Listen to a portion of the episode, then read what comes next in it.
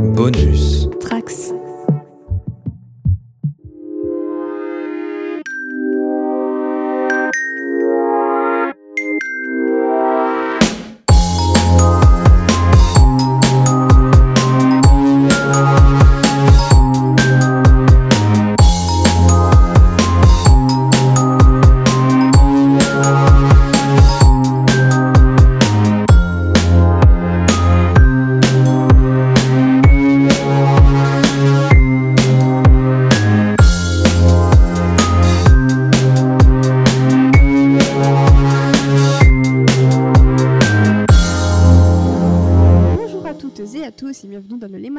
Club, le podcast consacré aux adaptations en tout genre. On est ravis de vous retrouver en ce beau mois de décembre 2020 pour vous parler d'Alice au Pays des Merveilles d'après l'œuvre de Lewis Carroll. Alors, à savoir que ce podcast est enregistré en octobre 2020, que c'est la deuxième fois qu'on l'enregistre parce qu'on a connu quelques soucis de son lors de la première euh, fois qu'on a tenté de l'enregistrer. Donc, on va dire que cette fois on touche du bois. Voilà, je prie vraiment pour que ça fonctionne cette fois. Je vais pas vous mentir. Euh, bref, euh, en ma compagnie, les mêmes invités et même l'un d'entre eux qui n'avait pas pu être là la première fois. Donc on va commencer par lui pour les présentations.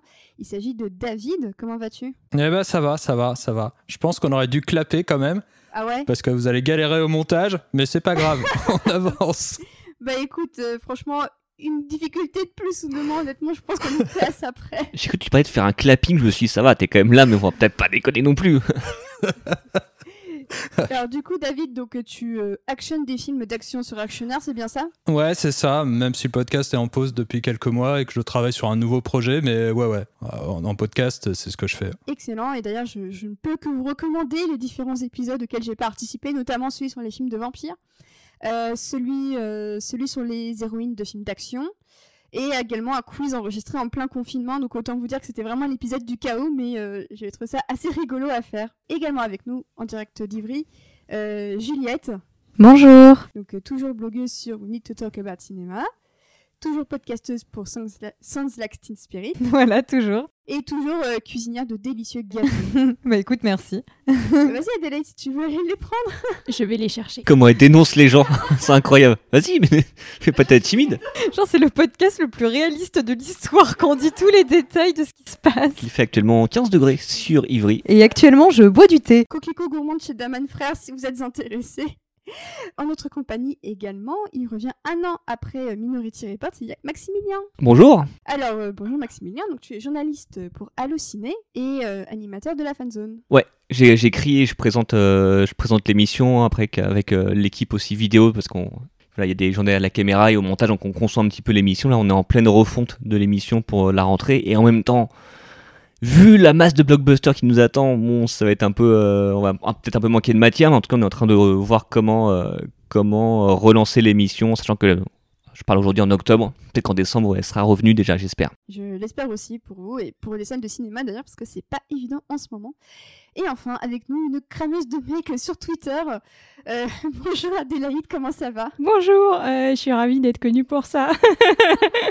Euh, non, et porteuse de robe Alice au Pays des Merveilles, même si aujourd'hui je ne l'ai pas parce qu'elle est au sale. Je mettrai une photo du motif quand je serai débloquée. Excellent, excellent. Et du coup, et voilà, donc grande fan d'Alice au Pays des Oui. Merveilles. Formidable, on va tous en parler aujourd'hui.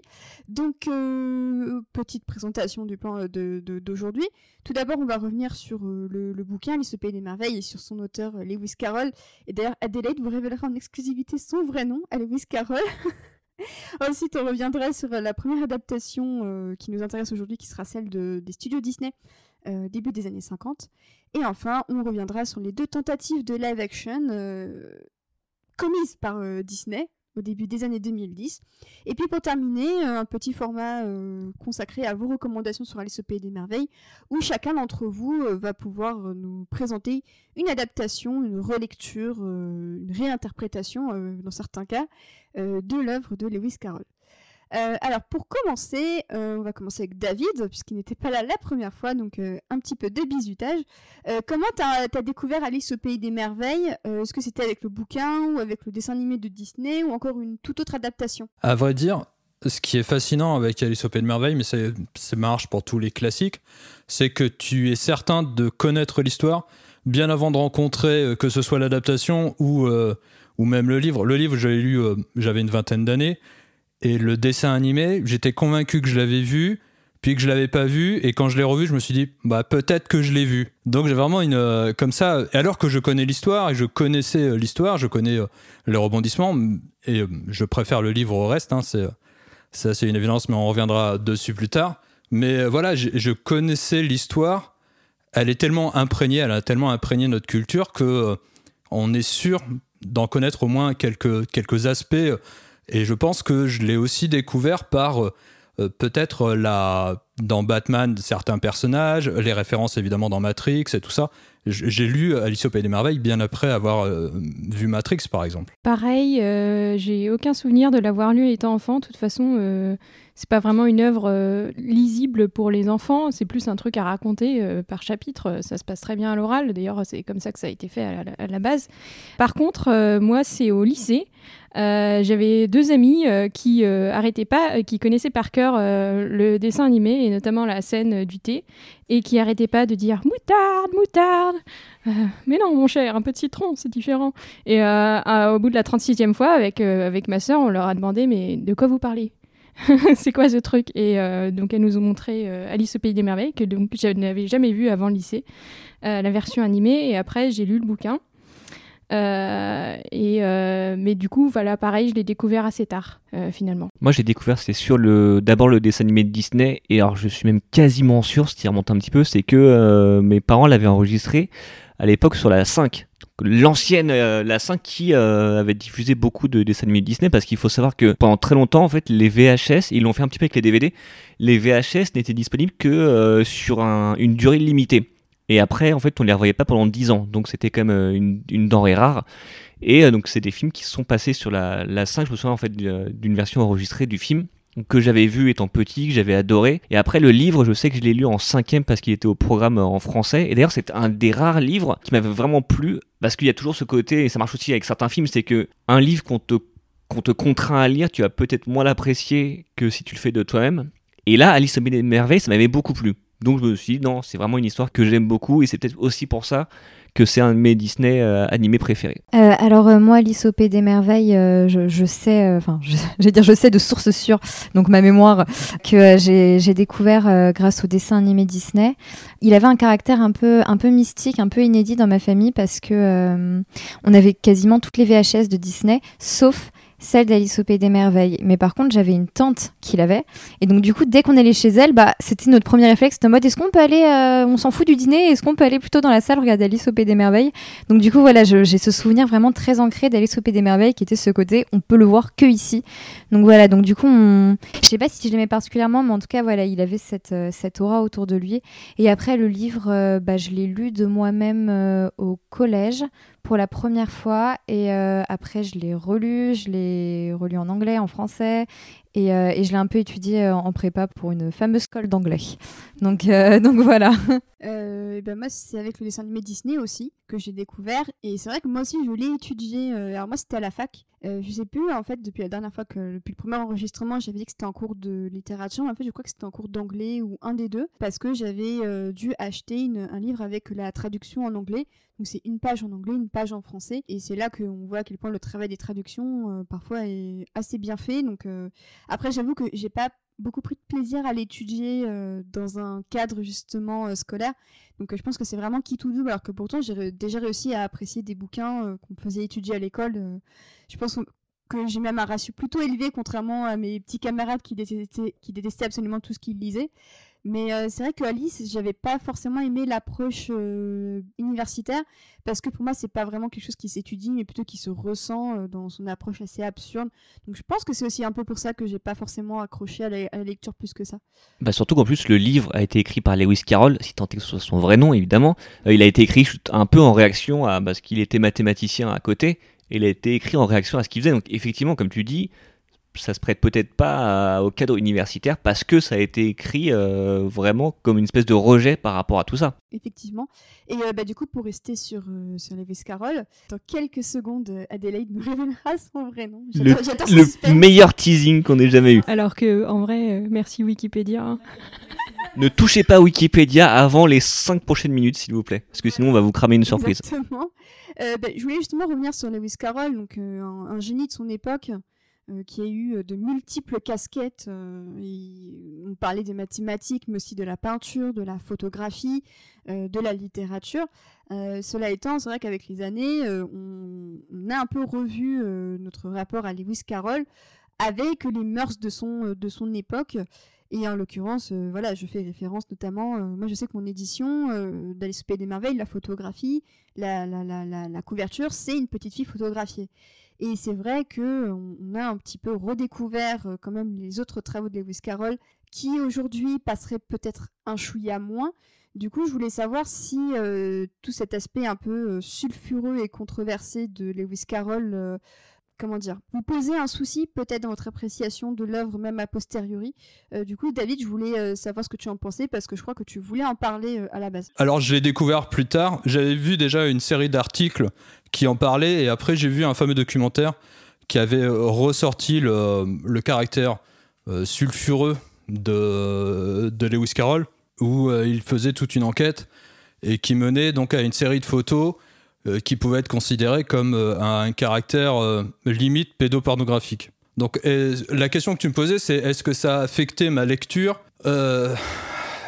C'est difficile. Quand j'y pense, oui, mais vu que j'aime beaucoup l'histoire d'Alice et la manière dont elle me conduit dans ma propre enfance, je suis divisé par rapport à ça. Je crois qu'Adélaïde aussi, euh, t'étais un petit peu divisée. euh, Euh, oui, enfin c'était plus pour euh, remettre euh, plus dans le contexte historique euh, parce qu'effectivement, euh, donc c'est très facile de googler euh, Lewis Carroll photos.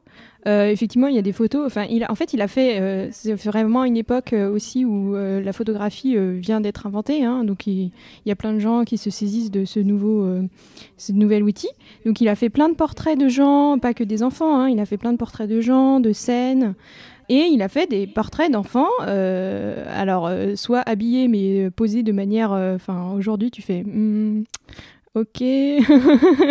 Et effectivement il a fait des nus, euh, donc des, photographies de- d'enfants nus.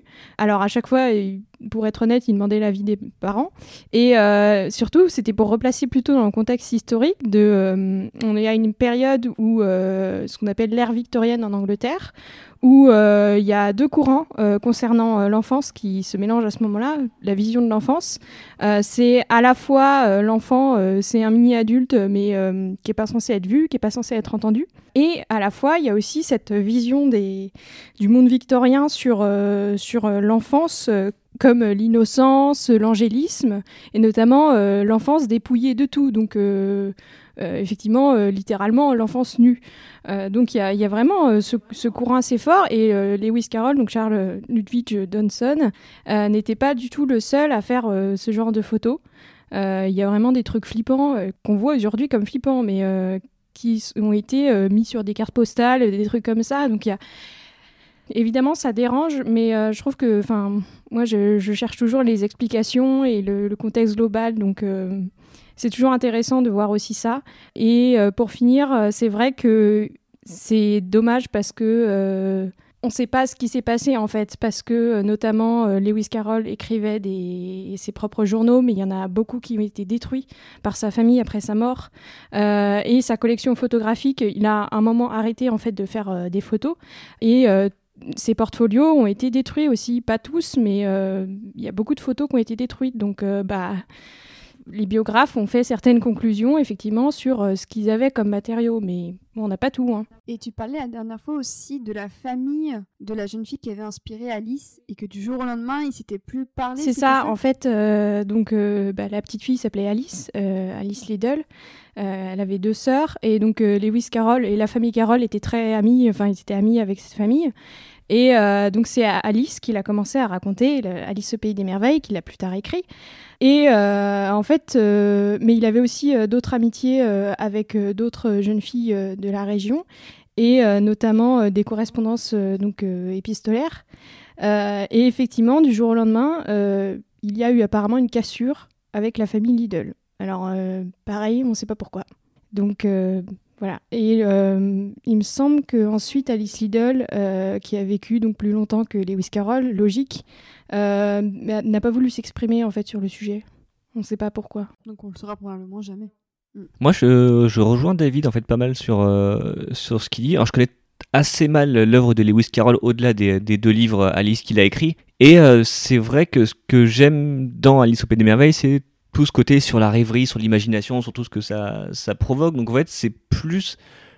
J'arrive. Enfin, c'est que je détache presque le, le contenu de l'œuvre que, euh, que son auteur. Même si évidemment que quand il pense, tu dis il y a un truc qui est, qui est glauque et, c'est embêtant, mais en fait c'est plus que moi aussi ce que l'œuvre provoque en moi que, euh, que je retiens en fait quand euh, je l'ai relu justement pour en vue de ce podcast. Et je me disais, ah oui, c'est vrai que ça me parle parce qu'il y a tout ce, tout ce côté surréaliste, tout cet humour aussi complètement absurde, c'est des choses que j'aime beaucoup. Plus que, en fait, euh, je me sens pas connecté à l'auteur. En fait, je me sens plus connecté à l'œuvre. Ce qui est très flou, évidemment, dit comme ça, mais, euh, mais du coup, je, je rejoins pas mal David.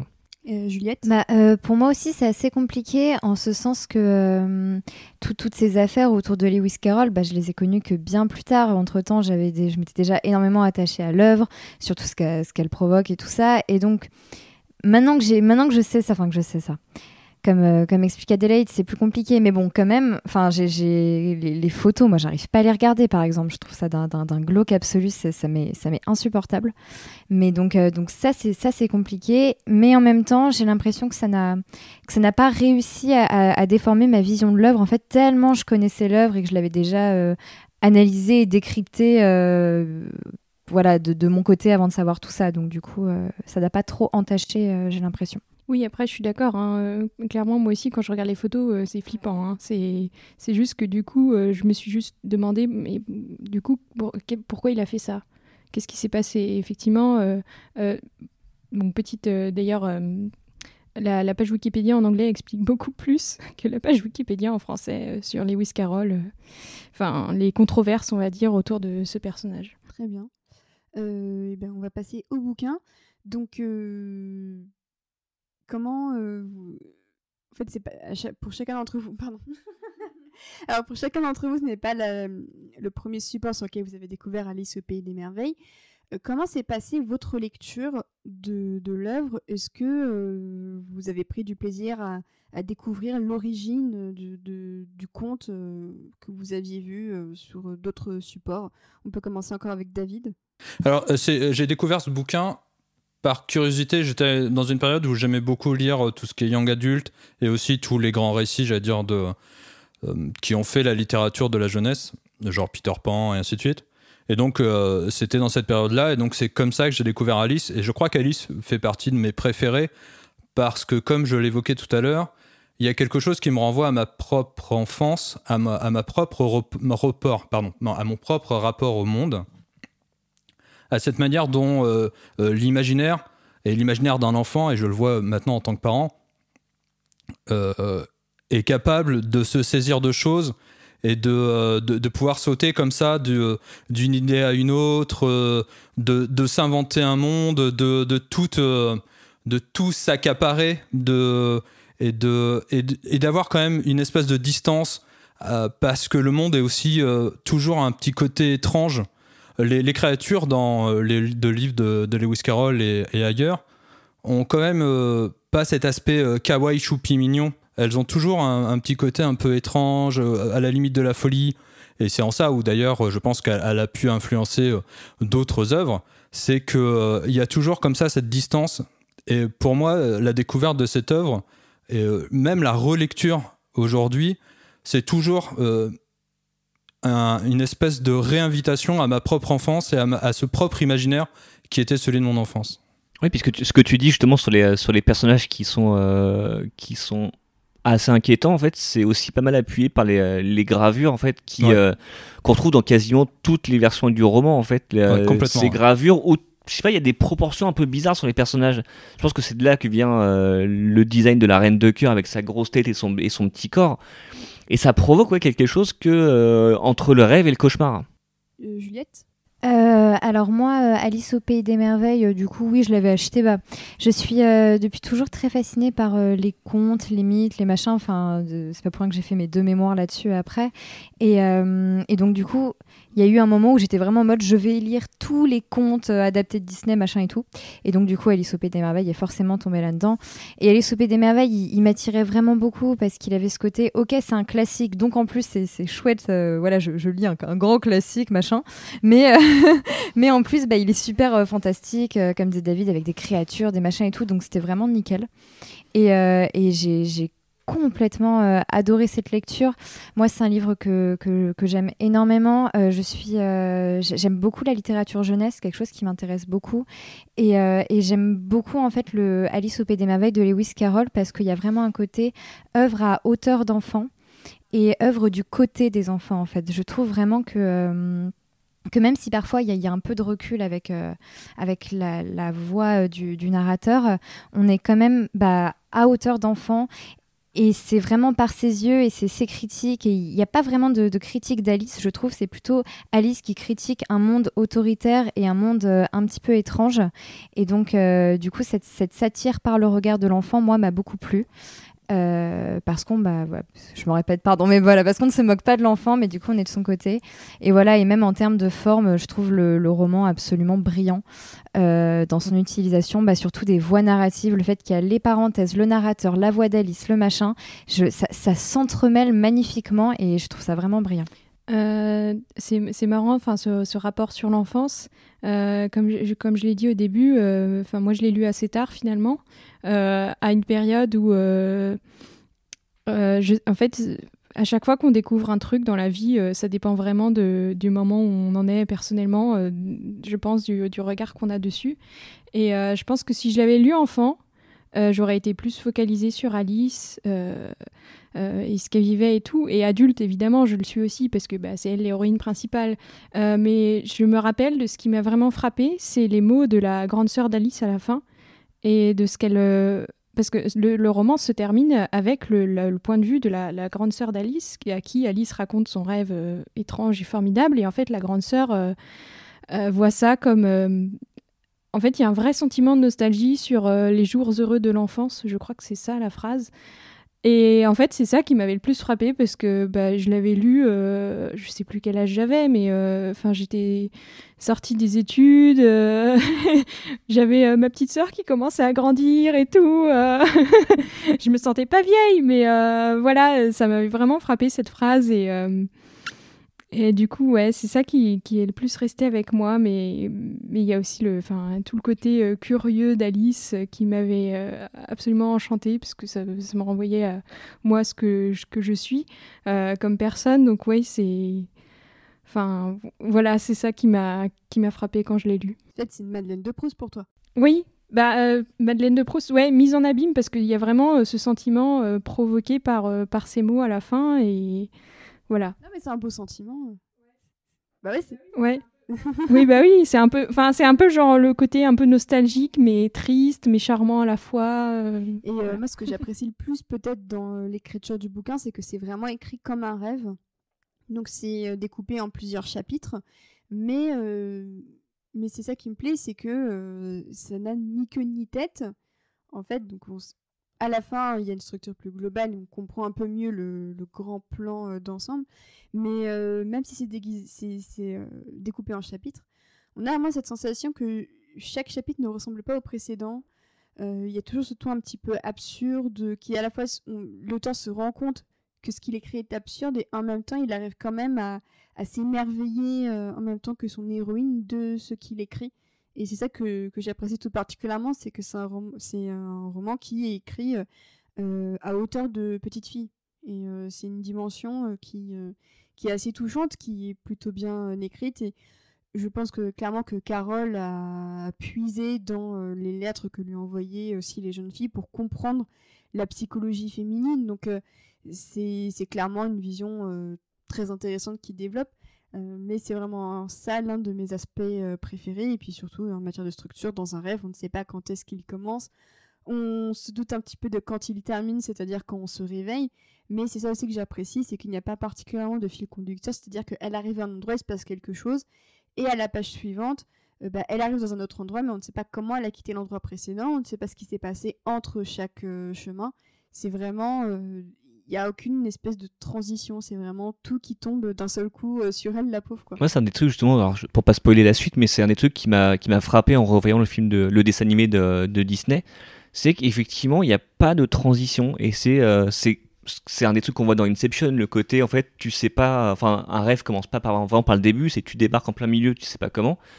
Et on retrouve vachement ça. En fait, ça m'avait pas marqué autant à l'époque, mais dans le livre et dans le film d'animation, on retrouve vraiment ce côté. Il y a aucune transition, mais c'est pas grave parce que on est dans le domaine de la rêverie et euh, tu peux passer du coq à l'âne en fait sans euh, sans qu'il y ait besoin de fil conducteur. Ouais, c'est ça, elle arrive dans, dans chaque situation complètement immédiat stress, c'est-à-dire que le, le, le thé est déjà commencé quand elle est là, il y a déjà la partie de croquet quand elle est là, elle est, elle est, hum, elle déclenche rien du tout. Elle, est, euh, elle arrive vraiment toujours bah, immédiat stress dans les trucs et, c'est assez fort parce que ça, ça marche quand même, on arrive quand même très vite à comprendre quelle est la situation, quels sont les personnages, quel est le machin, c'est ça se joue sur quelques mots, quelques détails et c'est vraiment brillant. Suis aussi assez d'accord. Est-ce que vous aviez un dernier mot à rajouter peut-être sur le bouquin? Est-ce que vous trouvez qu'il est bien écrit? Euh, Est-ce que le style de Carole vous plaît? Euh, Moi, j'ai un léger bémol en fait sur euh, qui m'avait autant marqué à l'époque, donc quand je l'ai découvert en cinquième qu'en le relisant, c'est des fois les apartés de, de Alice où on sent un peu euh, une voix d'adulte. C'est vraiment, c'est, j'ai l'impression d'entendre une théorie de Kylian Mbappé des fois. C'est tu dis mais, en fait, c'est genre il y a 20 ans d'écart entre son âge et sa façon et même des moments où je me, j'imaginais cette voix, euh, cette voix où je me disais c'est bizarre, j'ai un peu de mal. Après, bon, ça colle aussi avec le, le côté surréaliste euh, de l'œuvre, donc c'est c'est pas un défaut en soi, mais c'est des trucs qui m'ont fait un peu tiquer parfois. Mais euh, moi, il bah, par rapport, moi, ce que j'aime beaucoup, enfin, ce qui m'intéresse beaucoup aussi dans la liste, c'est c'est l'usage de la langue. Et, et c'est intéressant parce que à, à la fois, il, il, il détruit entre guillemets un peu tout parce qu'il invente des mots et etc. Et en même temps, en fait, il reste très dans les carrés, c'est-à-dire qu'il n'y a aucune faute de grammaire. Même il a beau euh, inventer tous les mots du monde, il y a toujours euh, la, grammaire anglaise est toujours impeccablement euh, respectée. Donc c'est marrant, c'est une œuvre qui qui à la fois contredit tout et en fait en même temps est assez correcte. Et finalement, il n'y a qu'une seule faute d'anglais. dans Alice, c'est quand elle dit euh, curiouser and curiouser, parce que normalement ce serait euh, more curious. Et en fait, c'est une règle qui n'a aucun sens en anglais, parce que justement, techniquement, en fait, on devrait aussi dire curiouser.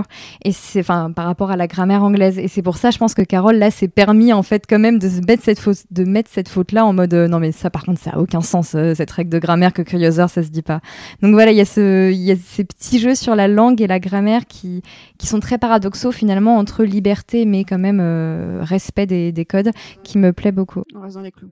Euh, je sais plus comment c'est traduit en français d'ailleurs. Je crois que c'est de plus curieux en plus curieux. Enfin, un truc euh, qui est pas techniquement faux, mais c'est un peu bizarre aussi. Euh, D'ailleurs, sur la traduction, la première qui a été faite par Henri Buet, qui a été publiée assez rapidement par les éditions Macmillan en France, en fait, Lewis Carroll a carrément écrit un remerciement au traducteur en français. Euh, bah, donc Henri Buet pour euh, le, remercier d'avoir fait un si joli travail parce que bah, effectivement c'est pas une œuvre euh, facile à traduire. De toute façon toute traduction est une trahison comme disait un de mes profs de prépa. Et, et c'est pas une œuvre facile à traduire. Et encore c'est pas la- l'œuvre la, plus difficile de Carole puisqu'il a aussi fait des poèmes euh, où il euh, là il continue son sa tradition d'inventer euh, ce qu'il appelle les mots valises euh, des, des mots euh, enfin il choisit deux mots il les accole euh, il fabrique un nouveau mot Euh, et donc, euh, il y a notamment le Jabberwocky ou la chasse au snark, où euh, en fait, on peut trouver au moins 30 traductions, je crois, parce que euh, bah, c'est très très difficile et il faut, faut plus saisir l'esprit que le texte, là, pour le coup. Mais même la suite de Alice au Pays des Merveilles, qui s'appelle De l'autre côté du miroir, je trouve qu'il y a beaucoup plus de mots valises et de et d'inventions. En fait, quand tu lis les deux à la suite, c'est euh, vraiment assez fou. Et un moi, truc qui m'a m'a marqué aussi en relisant le livre euh, récemment, c'est à quel point en fait il a influencé mais plein plein plein plein de choses. Alors, évidemment, il y a toutes les adaptations, on parlait de Matrix, évidemment où il y a des références quand même euh, claires, mais je pense notamment à la scène la scène du procès à la fin, donc qui n'a aucun sens et tu dis les Monty Python par exemple ça les a clairement inspirés. Ou alors il y a il- voilà bah, Kafka clairement en, ver- en version en version effectivement moins rigolote. Et euh, il y a même un film des Marx Brothers qui s'appelle La soupe au canard qui est un film extraordinaire. Et il y a une scène de procès et tu te dis c'est la même. Je pense que les Marx Brothers de toute façon en fait sont des héritiers de Lewis Carroll parce que eux non plus il y a aucun lien, il y a aucun sens. Enfin, je pense qu'en en fait, ils se posaient pas la question de est-ce que c'est logique en fait, c'est que ça les faisait marrer, ils le faisaient. Il y a un peu de ça en fait dans Alice au pays des merveilles. Euh, à part Juliette, est-ce que l'un d'entre vous euh, a lu le, le roman en anglais ou pas? Je m'adresse à toi, David. Euh, non, j'ai pas lu en anglais. Par contre, moi, ce que je peux dire sur le livre, c'est que j'ai compris pourquoi j'aimais les notes en bas de page et pas les renvois en fin de livre. Oui, C'est super galère.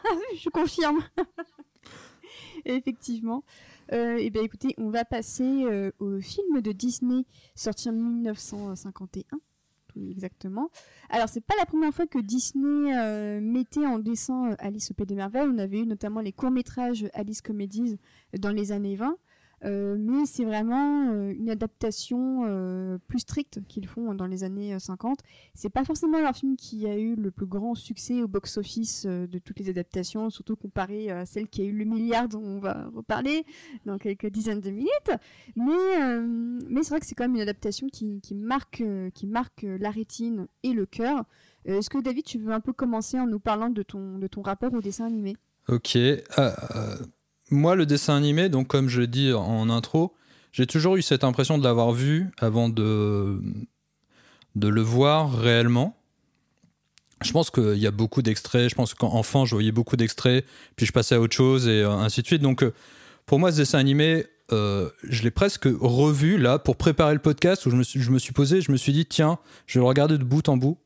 Et je trouve qu'il est à la fois très respectueux de l'œuvre, en tout cas de l'impression que j'ai de l'œuvre de Lewis Carroll. Et pourtant, il y a plein de choses qui diffèrent. Et euh, ce que j'adore dans ce dessin animé, c'est que l'absurde, il l'amène par un côté cartoony. Là où dans le livre de Lewis Carroll, c'est beaucoup de jeux de mots, beaucoup de, par exemple, la queue du rat, qui quand je l'ai découvert la première fois dans le livre, je trouvais ça complètement génial. Euh, et là, c'est euh, c'est toute une ambiance un peu euh, ouais, cartoon, un peu Bugs Bunny et tout ça. Il y a, y a- et c'est en ça où ça marche, et c'est en ça où le film qui va suivre avec Burton euh, détruit tout. Mais j'expliquerai aussi pourquoi ce film est une hérésie absolue. T'inquiète, on sera tous de ton côté.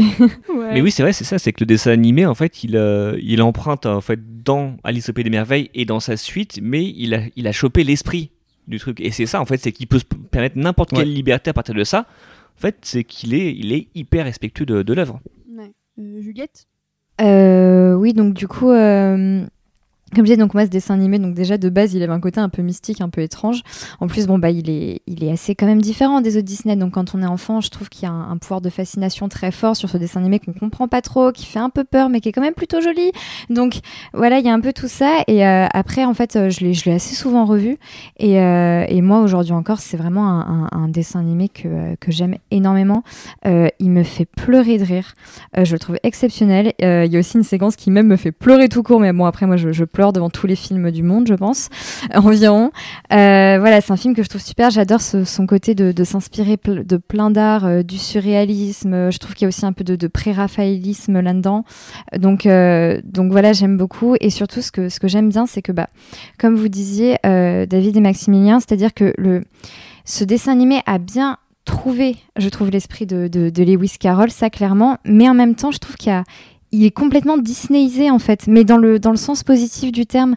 C'est- C'est-à-dire que je trouve que on, on reconnaît quand même bien Disney, c'est-à-dire que la Reine de cœur, par exemple, devient vraiment une méchante Disney avec son, son côté euh, très, euh, très caricatural, très grotesque. Je trouve qu'elle ressemble un peu au Captain Crochet qui est sorti, euh, enfin avec Peter Pan qui est sorti après en plus par un peu la même équipe et je trouve qu'il y a des ressemblances euh, énormes entre les deux œuvres. Et voilà, il y, y a quand même un côté à la fois, ils ont réussi à, à prendre toute l'absurdité de l'ouvrage tout en réussissant à faire quelque chose aussi de très Disney avec euh, plusieurs, euh, plusieurs ajouts, plusieurs stéréotypes euh, qui, qui correspondent bien à, à cela. Adélaïde? Euh, et pourtant, c'était compliqué parce que si je me rappelle bien, euh, dans la conception du truc, euh, Walt Disney euh, enfin, n'arrivait pas à trouver. Il y a eu plusieurs changements de scénaristes, euh, pas l'équipe technique, je- enfin l'animation, je crois, mais en tout cas, le, Si, si, l'animation Ah, aussi, il y a eu des ouais. équipes qui se sont succédées. Parce qu'au niveau du scénario, il n'arrivait pas à trouver euh, un truc qui fasse euh, histoire, quoi. Euh, et il s'en est tenu à je pense qu'il est vachement mieux l'histoire de base, c'est Alice qui suit le lapin blanc et à partir d'un moment, d'un certain moment, elle en a marre, elle veut rentrer chez elle et à partir de là, c'est comment rentrer chez elle. Mais c'est ça, c'est tout ce qu'il faut. C'est juste ça le, fil dont on parlait, enfin, qui justifie la succession de scènes, on va dire. Euh, après, euh, je sais que donc on, est tous hyper fans ici du dessin animé, mais euh, donc à l'éternelle question, c'est quoi ton Disney préféré? Il y a des gens qui répondent plein de trucs. Moi, je réponds toujours, en tout cas dans le top 3, c'est toujours Alice au pays des merveilles, il figure. Et il y a toujours plein de gens qui me disent Ah bon, mais pourquoi? Mais il est horrible ce machin. et c'est vrai que c'est un, dessin animé, objectivement, qui, qui peut faire peur. Euh, et euh, qui peut. euh, Enfin, les gens peuvent ne pas aimer, tout à fait. Il y a certains moments, enfin, genre quand elle tombe dans le tunnel ou, quand elle se balade dans la forêt, il y a tous ces sons étranges, ces lumières mystérieuses. enfant, ça peut impressionner. Et effectivement, au niveau des, personnages ou de pourquoi on est intéressé, pourquoi on n'aime pas cette œuvre, c'est vrai qu'elle rencontre pas vraiment des gens gentils ou aidants. Euh, c'est plutôt le contraire. Ils sont tous fous ici. Donc euh, c'est vrai qu'il peut y avoir des sentiments négatifs quand, quand on regarde ça. Et du coup, je comprends euh, pourquoi il y a certaines personnes qui l'aiment pas. Mais en même temps, j'ai l'impression que c'est le point commun de beaucoup des premiers euh, films d'animation Disney, parce qu'en fait, Blanche-Neige, c'est- c'est terrifiant. Euh, Bambi, alors évidemment, n'en parlons même pas. Pinocchio, c'est quand même, c'est quand même glauque. Oui, e- exactement. Même Peter Pan, quand même, il peut, faire flipper. Euh, mais après, ça nous renvoie finalement au conte de fées, qui, euh, on en a une version un petit peu édulcorée grâce à Disney. Et encore, quand tu regardes bien les Disney, bon, c'est pas si édulcoré que ça.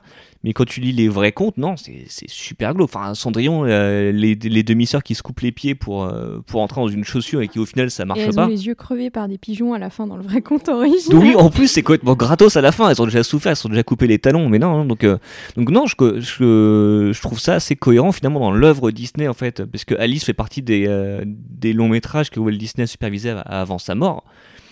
Et euh, tu rends compte qu'il y a quand même ce côté où c'est. C'est des films pour enfants de base, mais euh, il y a différentes, euh, différents niveaux de lecture. Mais il y a d'autant plus une cohérence que je trouve qu'Alice au Pays des Merveilles, vraiment, il, s'ancre très bien dans un, dans un thème qui est très récurrent bah, dans les Disney de manière générale, mais aussi beaucoup dans ses premiers Disney, justement avec Peter Pan et tout ça, où, euh, et Pinocchio aussi beaucoup, où euh, l'enfant est puni en fait euh, s'il se sépare de, ses parents et s'il commence à vouloir faire son bout de chemin tout seul. Et là, on voit. Alors, dans Alice, c'est un peu moins violent que, Pinocchio, mais parce que bon, Pinocchio, on a un level, mais mais quand même, voilà, Alice, Alice, il y a quand même le côté où elle, où elle regrette d'être curieuse, où elle commence à pleurer dans la forêt, où elle est, où elle est vraiment perdue, parce que bah, c'est quand même des, des, films qui ont pour euh, vocation à véhiculer une certaine morale et tout. Et comme Pinocchio bah, demande l'obéissance, Alice aussi, ça demande ça. C'est-à-dire qu'à un moment, t'es curieux, t'es curieux, mais ce serait bien aussi que t'arrêtes de te balader dans la forêt pendant la nuit et, et, et que tu reviennes. Et donc, du coup, euh, ouais, le, thématiquement et scénaristiquement, euh, il s'ancre bien, euh, je trouve, dans, bah, dans tous ces Disney de l'époque. Et moi, ce que j'apprécie aussi, c'est, on parlait tout à l'heure de la structure en, en rêve du roman, et je trouve que le, le dessin animé la retranscrit super bien aussi, c'est-à-dire qu'on a très très peu de fondu au noir, si ce n'est euh, un ou deux, parce que a priori, bon, ça doit être un peu compliqué quand même, mais je trouve que le film, euh, ces transitions entre chaque scène, ça, ça reproduit vraiment le nonsense euh, du roman, c'est-à-dire, euh, ah bah, court pour s'échapper, et bim, scène d'après, elle se retrouve au milieu des fleurs, bim, elle se retrouve devant la maison du chapelier, et, euh, en fait, moi, ça m'avait vraiment dérouté de, revoir ça euh, il y a quelques semaines en revoyant le film, en me disant, mais j'avais le souvenir qu'il y avait plus de transition, que c'était euh, peut-être un peu moins fluide, en quelque sorte. Et en fait, non, c'est t'as pas le temps de respirer. C'est vraiment, ça, le film dure à peu près 1h10, euh, grand maximum avec le générique et tout ça, mais c'est limite si tu n'as pas le temps de souffler, tellement il y a tout qui s'enchaîne d'un seul coup, sans que ton cerveau n'ait le temps, j'ai envie de dire, de process 100% de ce que tu viens de voir. C'est-à-dire que moi, en tant qu'enfant, en revoyant le film, je me suis dit, mais comment je pouvais comprendre tout ça en étant enfant? Et la réponse était que bah, j'avais pas, les, pas toutes les clés en fait pour, euh, pour comprendre ça. Mais vraiment, la structure en forme de rêve, je trouve que c'est peut-être le film qui a le mieux su euh, saisir ce qu'est être, euh, ce qui se passe quand tu rêves, Bah surtout que ça commence littéralement quand, euh, quand elle tombe, il y a ce, petit bruit de harpe que vraiment qui est utilisé à tort et à travers pour euh, symboliser le début d'un rêve ou un flashback ou une rêverie. Et là, vraiment, je me, me souvenais pas que c'était à ce point évident. Et il y a un, truc que tu as cité, c'est la durée du film, qui pour moi est un des trucs les plus dingues parce que de, des classiques Disney, donc supervisés par Walt Disney, c'est le plus court. Mais en cas, ils duraient tous dans les 1h20 sauf Fantasia qui était beaucoup plus long. Celui-ci, c'est le plus court alors que c'est le film dans lequel il y a le plus de personnages et il y a le plus de chansons. Et on parlait de la richesse de l'animation aussi, c'est vrai que le, le surréalisme qui fait penser à Dali, euh, avec lequel ils avaient, ils avaient bossé sur un court métrage quelques années auparavant quand elle tombe dans le, dans le terrier, vraiment, tout ça, en fait, c'est que c'est un film très riche, mais hyper concentré. C'est peut-être pour ça aussi cette impression de ne pas pouvoir reprendre ton souffle parce que, en fait, euh, il est hyper dense, en fait. Disney les plus denses d'ailleurs. Ah oui, oui, mais je ne me souvenais pas que c'était à ce point-là. Et au niveau d'ailleurs des transitions, effectivement, il y a, il y a- il y a pas mal de, de moments où c'est la musique qui accompagne les scènes. Euh, Quand ils arrivent chez le chapelier, tu entends d'abord le thème de la musique avant de voir euh, la scène du thé. Bah, ça m'a beaucoup fait penser à, à Pierre et le Loup, qui est vraiment, bon, qui est la- qui est, euh, qui est vraiment le, le mythe euh, en termes de, en termes de- d'accompagnement musical euh, d'un conte, parce que il y a ça aussi qui est très fort dans le film. En fait, c'est que chaque personnage ou chaque chaque groupe de personnages a son thème musical. On parlait de voilà, il y a le, le chat de Cheshire, il y a le, le chapelier fou et le, le lièvre de Mars, tout et tout dom et il y a ça aussi en fait qui est fort, c'est que tu pars en restant sur la musique des personnages que tu quittes et tu glisses tout doucement vers euh, le thème musical des suivants. Donc c'est ouais, c'est euh, carrément une comédie musicale aussi. Euh, d'ailleurs, bah, le, le Cheshire Cat qui est doublé en français par le regretté Roger Carrel. Ouais, c'est incroyable. Ouais, c'est fou le nombre de voix qu'il fait. Et je trouve qu'il arrive vraiment à donner un aspect un peu doux mais hyper flippant euh, au Cheshire Cat. Et je crois qu'il a, j'ai l'impression qu'il a participé à tous les Disney de notre enfance parce que Jiminy Cricket c'était lui, il était dans les 101 Dalmatiens aussi, Alice au Pays des Merveilles, donc c'est, euh, c'est, euh, enfin c'est vraiment quand on dit, on, on dit très souvent c'est une partie de notre enfance qui s'en va quand une personne comme ça meurt, mais dans le cas de Roger Carrel c'est vraiment le cas. Littéralement ça. ouais. Euh, bah, D'ailleurs, je voulais savoir, pour enchaîner sur les personnages, euh, quel est votre personnage préféré d'Alice au Pays des Merveilles? Et on va commencer avec toi encore, David. Eh ben moi, c'est définitivement Alice. Pour moi, c'est euh, euh, la voir comme ça déambuler, grandir, manger des trucs qu'elle devrait pas manger. Je suis complètement Alice. C'est-à-dire que, enfin, je suis dans le verbe suivre, mais aussi peut-être suis dans le verbe être. Mais euh, pour moi, c'est Alice. Je suis marqué par Alice. Et limite, les autres personnages, je les trouve fascinants. Mais comme je disais tout à l'heure, il y a toujours cette étrangeté qui me, qui me repousse. C'est-à-dire qu'on est toujours dans une espèce d'attraction-répulsion. Alors que elle, même si euh, c'est un peu moins vrai que dans le livre où elle, elle commande beaucoup et euh, elle a toujours cette espèce de distance un peu euh, de grande personne. Là, on l'a, on l'a un tout petit peu moins, mais euh, je trouve que non, non, ouais, pour moi c'est Alice. Ouais. Euh, Juliette? Euh, alors euh, j'aime beaucoup Alice aussi. Euh, juste bah, pour, euh, pour en revenir un peu sur ce que disait David, c'est vrai que enfin il y a un côté je trouve où on s'identifie très facilement à, Alice. Et, euh, et du coup, je trouve que ça, c'est un, gros apport euh, du Disney aussi. Notamment, là, je reviens à cette fameuse scène où elle pleure dans la forêt, qui, euh, qui pour moi est donc euh, à la fois donc un peu une engueulade en mode euh, voilà, euh, faites attention, mais en même temps, il y a aussi un côté vraiment euh, d'identification absolue qui, euh, qui est très forte et qui fait qu'on s'attache beaucoup au personnage. Et euh, après, sinon, moi, je pense que mon personnage préféré, bah, c'est le, le, le, le Cheshire Cat, euh, que je trouve euh, vraiment fantastique. Il est, il, a un côté, enfin, il est étonnant en fait. J'aime beaucoup son écriture parce que il a un côté très rassurant parce que c'est l'un des seuls qui parle vraiment à Alice, qui l'écoute vraiment. Il est pas, pas dans son truc quoi. Il dialogue vraiment avec elle et en plus, il a un discours plutôt cohérent. Et en même temps, il est, euh, il est ultra flippant parce que. euh, parce que c'est lui en fait qui dit tout le monde est fou ici, c'est lui, il est, il est, il est fou comme les autres et en même temps il est complètement euh, conscient de, conscient de sa folie. Et d'ailleurs, je, vais en profiter parce qu'aujourd'hui en fait c'est le, le jour des, des maladies mentales. Il faut savoir que euh, le Cheshire Cat, il a été euh, repris en fait un peu pour un, pour un drapeau euh, qui représente euh, les personnes souffrant de troubles de la personnalité euh, diverses et variés. Et du coup, je trouve ça intéressant que c'est ce personnage-là qui a été repris parce qu'il y a vraiment le côté oui, je, je, je sais que j'ai quelque chose, mais en même temps, regardez-moi aussi, je suis très lucide, je suis très machin. Et, et donc voilà, et du coup, moi, je suis très attachée à ce personnage. Euh, bah, du coup, je vais essayer de trouver d'autres personnages que, que ceux qu'on cite. Euh, si, alors il y en a un, bon, c'était pas mon personnage préféré parce qu'on le voit très peu, mais j'ai toujours une petite pensée pour Bill, le lézard qui, qui part en fusée, on le revoit plus jamais d'ailleurs. C'est un peu dommage qu'il avait l'air bien sympathique avec sa petite voix rigolote là. Euh, non, j'ai- j'aime beaucoup aussi euh, Tweedledee et Tweedledum, donc les, euh, les jumeaux un peu flippants. Je parlais tout à l'heure des Marx Brothers et il y a vraiment ce côté les Marx Brothers chez chez les deux.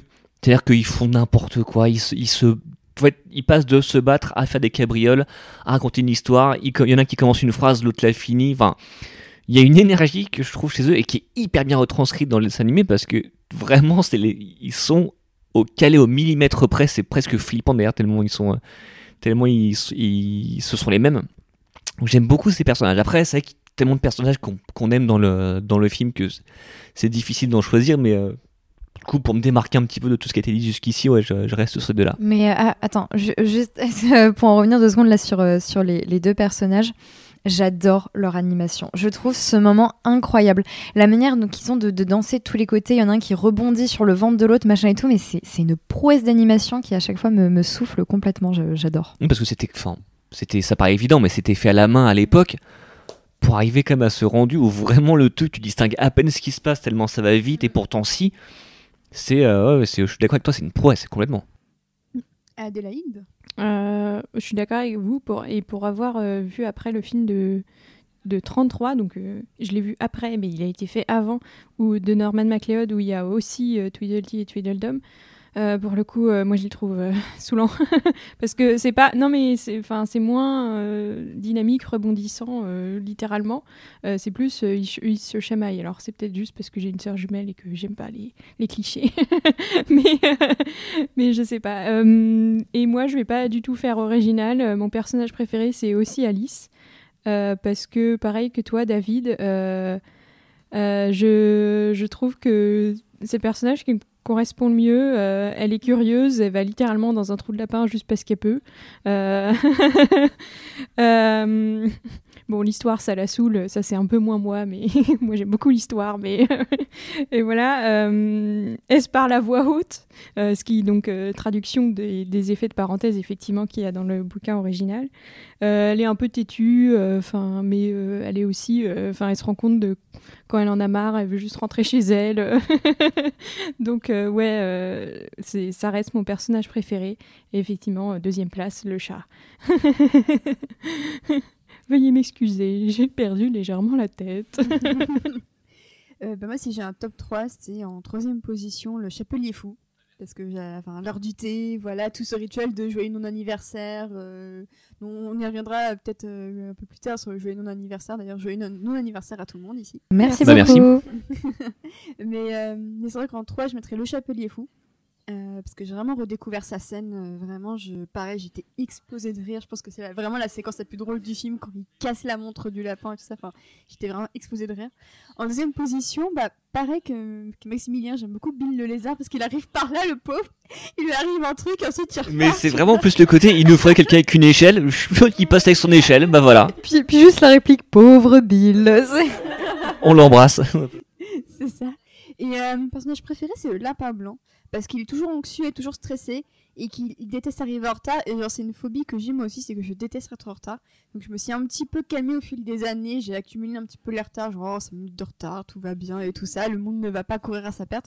Mais quand j'étais gosse, j'avais vraiment cette hantise d'être en retard la moindre minute où j'étais en retard. C'était vraiment des pics d'anxiété pour moi. J'avais l'impression que euh, il y avait une ligne et que je la dépassais. Et du coup, ça me terrorisait. Bah parce qu'à l'école, forcément, euh, ça rigolait pas beaucoup là-dessus aussi. Eh mais en vrai, moi j'étais exactement comme toi, à tel point que alors que j'étais encore toute petite en primaire, ma mère complètement saoule a fini par me faire Mais va à l'école toute seule, j'arrête de t'accompagner parce que C'est ça. C'est ça, limite, je, je partais une, une demi-heure en avance pour aller au collège, alors que le collège était à. ouais, c'était un peu loin quand même, c'était à 20 minutes. Mais du coup, j'avais ces 10 minutes où euh, il se passait tout et n'importe quoi, je m'ennuyais un peu.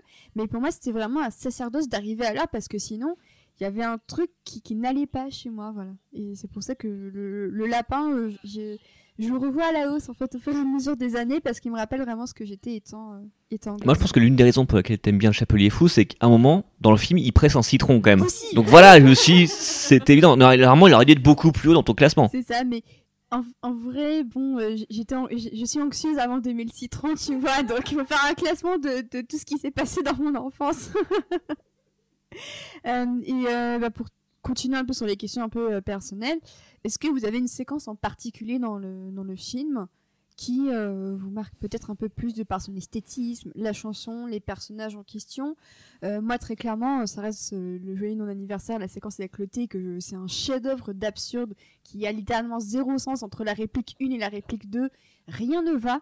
Et pourtant, je trouve que c'est d'une maîtrise incroyable pour du non-sens. Et franchement, moi, ça reste quand même ma séquence préférée. Bah, avec la demi-tasse, je pense que ça nous a tous, euh, Ah, tous marqués. Franchement, c'était un des trucs dont je me souvenais le plus aussi. Et pareil que toi, en fait, c'est la séquence que j'aime le plus parce que c'est peut-être, dans un film aussi riche, c'est la plus riche de toutes. Et surtout, euh, ce qu'on découvre aussi quand on lit le livre, c'est que le jeu d'anniversaire, on se dit c'est forcément inventé euh, par Lewis Carroll. Pas du tout. C'est inventé par le dessin animé. Et pourtant, ça colle, mais parfaitement. Enfin, on est même étonné de ne pas le voir dans le livre, en fait. Ouais, quand on disait que le film d'animation avait pris des libertés, et, euh, mais qu'il avait su capter l'esprit de- des œuvres de Lewis Carroll, bah, le non-anniversaire, c'est l'exemple Mais parfait. je crois qu'il est dans de l'autre côté du miroir, par contre, le anniversaire. Je suis Bah, pas un- Je suis pas sûre, mais j'ai un doute aussi. Euh, David, tu saurais peut-être me répondre? Non, là, je ne sais pas. Il me semble avoir lu quand même. Ouais, ouais, c'est. J'ai l'impression qu'il est dans de l'autre côté du miroir, mais dans une autre Ouais. situation. Bon, il n'est pas dans Alice au Pays des Merveilles, c'est ce qu'on retiendra après la suite. Bon, on verra. Bah, D'ailleurs, David, euh, sans transition, voilà. hein. Bah, comme, Euh, comme, le, comme le film, on est bien. C'est bien, on est dans le temps. Euh, Est-ce que toi, tu as une séquence euh, préférée en particulier dans le, dans le dessin animé? Alors la scène de thé, euh, je, comme tout le monde, hein, je l'adore, je trouve qu'elle est, elle est fascinante. C'est en ça où je la trouve très cartoony, c'est-à-dire cette capacité à nous faire croire euh, tout et n'importe quoi par le dessin. Euh, le fait qu'il répare une montre avec du beurre, c'est complètement fantastique.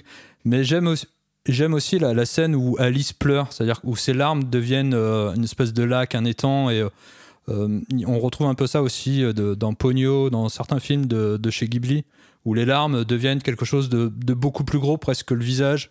Elles prennent une espèce de matière presque gélatineuse. Je trouve que c'est une une, scène qui me marque beaucoup visuellement. Adélaïde, t'as pas encore entendu, je crois. Euh, oui, parce que c'est la, enfin, la, la scène des larmes, oui, c'est se noyer littéralement dans son propre chagrin. Donc c'est quand tu vois ça adulte, tu fais ah ouais, il y a un message derrière que j'avais pas vu quand j'étais enfant. voilà, c'est c'est flippant. Euh, non, mais comme tout le monde, j'adore la scène du, du thé. Donc euh, comme je disais au lycée, donc deux amies qui la répétaient. Enfin, elles auraient pu faire une pièce de théâtre. à un moment, moi aussi, je savais des répliques par cœur. et musicalement, moi j'aime beaucoup la, la scène euh, des fleurs. Euh, je trouve que l'effet choral est particulièrement bien retranscrit. euh, donc chacune a son rôle. Il y a des solos, mais à un moment ça, ça vibre. Elles sont toutes ensemble et ça se finit de manière assez horrible d'ailleurs. la pauvre Alice est chassée parce qu'elle n'est qu'une paysanne. Enfin non, c'est parce que c'est pas une fleur. et du coup, mais avant ça, ouais, c'est une scène assez, enfin juste euh, très très jolie à entendre euh, et à voir. Et la fin est assez, quand même assez cruelle. C'est peut-être la, la fin de, chapitre la plus cruelle. euh, elle se fait rejeter non pas parce qu'elle chante faux. Donc on se dit à la base, bah, c'est bien qu'il l'accepte quand même alors qu'elle chante faux. Non, c'est juste qu'en fait, elle ne correspond pas à leur standard physique. C'est quand même, euh, c'est quand même extrêmement cruel pour une petite fille comme Alice qui passe son temps d'ailleurs à rétrécir, grandir, qui ne sait pas exactement quelle taille elle fait, quelle taille elle- doit faire justement pour pouvoir s'en sortir. Donc euh, métaphore évidente de la, de la puberté. Mais euh, je trouve que c'est peut-être le passage le plus, le plus triste au final parce que elle a ce sentiment d'être enfin acceptée, sachant qu'elle passe quand même, euh, on va dire, 45 minutes. Ouais, c'est un au bout de 40-45 minutes. Elle passe tout son temps à ne pas être comprise et à ne pas comprendre les autres, mais en pensant que même malgré un handicap, donc sa voix, elle peut être acceptée, en fait, on lui dit que non. Et euh, je trouve que c'est quand même assez tragique. Bah c'est ça, de toute façon, Alice, c'est un peu le, le, le- le récit d'une gamine qui, qui, qui arrive pas à rentrer en fait dans, les, codes, euh, dans les codes des adultes et, de la puberté. Quoi. Elle n'arrive pas à comprendre l'heure du thé, euh, je pense un peu symbole qu'elle n'arrive pas donc à comprendre cette espèce de grand truc d'Aristo, de l'heure du thé, du machin et tout. Comme tu dis, euh, si justement bah, il y a le, côté elle grandit, elle rétrécit, elle rentre pas dans la maison du lapin, elle, enfin, elle, est, elle est complètement perdue. Le lapin, moi je pense qu'il peut aussi un peu représenter les, bah, tous ces adultes en fait qui courent au travail tout le temps, qui sont tout le temps en retard, qui sont écrasés par le capitalisme. Et, et voilà et elle, elle, le suit sans trop comprendre, elle veut l'arrêter en fait pour essayer de, de, parler avec lui mais elle peut pas en fait parce que lui il, est obsédé par, euh, par son travail pour la reine, elle a son énorme problème d'autorité puisqu'elle puisqu'elle écoute pas du tout la reine, enfin et voilà il y a vraiment un, un côté d'une gamine qui n'arrive pas à rentrer dans les dans les dans les cases et qui et, et dans les dans les rituels euh, surtout euh, de l'âge adulte et c'est assez fort. Et aussi une gamine qui découvre euh, qui découvre la cruauté je trouve avec le, le on coupe la tête ou alors avec la fameuse histoire des, des huîtres qui est c'est vraiment c'est la découverte d'une d'une cruauté qui est, qui est qui est horrible cette scène mais mais quel traumatisme. Ouais, je- en fait, je pense que j'avais pas totalement comprise quand j'étais gosse cette scène des huîtres. Et en la revoyant adulte, je me suis dit, mais, mais oh mon dieu, mais comment euh, mes parents m'ont laissé devant ça Genre, c'est vraiment. euh, c'est terrifiant. Moi, ça, me- cette scène m'a traumatisée. Elle, elle est vraiment horrible. Mais après, moi, je l'aime beaucoup. Elle me fait beaucoup rire. Il y a des, il y a Oui. des gags euh, que je trouve immenses. Genre, euh, le, le personnage qui a, qui a un caillou dans sa chaussure, mais après, quand tu vois qu'il enlève sa chaussure et qu'il la vide, t'as toute la plage, en fait, dans sa chaussure. Ou alors, euh, le, le, le morse qui fume son cigare sous l'eau. C'est tellement con, mais moi, ça me fait trop rire. Donc, euh, elle est hyper traumatisante, hein, la scène, mais elle me fait beaucoup marrer quand même. Ouais, David, quelque chose à rajouter sur la scène des huîtres? Est-ce que tu as été autant traumatisé que nous? Euh, je l'ai adoré quand je l'ai vu. hein. Vraiment, euh, c'est une des scènes que j'avais complètement oubliée. Et euh, ce que j'adore, c'est qu'elle est complètement. tu peux l'enlever du film, ça change rien au film. Mais vu qu'elle est là et que elle te montre toute cette cruauté et qu'il n'y aura pas d'incident sur la poursuite du chemin d'Alice, ouais, je trouve ça génial. C'est une de mes scènes préférées aussi. hein.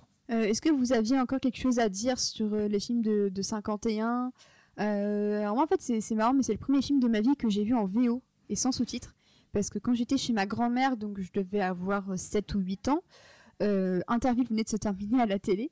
Et du coup j'ai voulu regarder une VHS et euh, je suis tombée sur euh, en fait j'ai reconnu la pochette enfin la jaquette de Alice parce qu'il y avait Alice le Cat et tout ça. Mais il y avait écrit non pas Alice au pays des merveilles mais Alice et Wonderland. Et je me suis dit mais pourquoi c'est dans une langue différente? Je ne comprends pas. Et ma grand-mère qui dit bah c'est le film qui est en anglais et du coup j'ai testé quand même parce que j'avais rien d'autre à regarder et en fait je ne comprenais rien. Et euh, mais du coup c'était quand même marrant de le voir en anglais avec les, les, les voix de petites filles et tout ça. Donc euh, ça reste quand même un souvenir assez euh, assez marrant de voir ce Alice in Wonderland. Je ne sais pas comment mes oncles ont pu se procurer cette cassette mais euh, mais ça reste comme moi ça reste quand même une, une bonne Madeleine de Proust. Alors, la transition avec Interville devait être folle. Et en même temps, quand tu regardes, quand, quand tu regardes Interville, bah, c'est vrai que les épreuves, c'est un peu Pays des Merveilles. C'est tu passes de, tu passes de, de tout à rien. C'était vraiment des trucs qui n'ont aucun sens non plus. Donc finalement, c'était pas tant un grand écart que ça, mais ça, ça devait faire bizarre. c'est thématiquement très cohérent mais euh, c'est vrai que les deux les deux C'était euh, pas évident sur le papier. euh, c'est pas Non, le non. premier truc auquel tu penses. Non, effectivement. Euh, donc non, euh, rien à rajouter sur le film de 51. euh, C'est juste génial. Ouais, on s'en souvient. Mais euh, du coup, est-ce que c'est dans vos- le top de vos Disney préférés ou pas? Ouais, ouais, comme je le dis, moi, euh, c'est, ça varie selon les jours, mais c'est systématiquement dans le top 3. Ouais, Maximilien. Moi, pareil, je pense que le top 3 c'est- se passe entre Aladdin, Peter Pan et, euh, et Alice au Pays des Merveilles. Aladdin en numéro 1 et après, euh, pareil que toi, ça change un peu selon euh, quand je les revois les autres. Mhm. Euh, Juliette. Alors moi, j'ai un peu honte du coup parce que non, Alice. Je déteste ce film, je je le hais, je, pas dit depuis je le mens début. depuis tout ce temps. En réalité, ils ont un flingue. Non, mais. Ouais, non, il est pas dans mon top 3. Alors après, mon, mon top 3 est un peu impopulaire, puisqu'en premier, j'ai le bossu de Notre-Dame, et genre, personne n'a le bossu de Notre-Dame à part moi.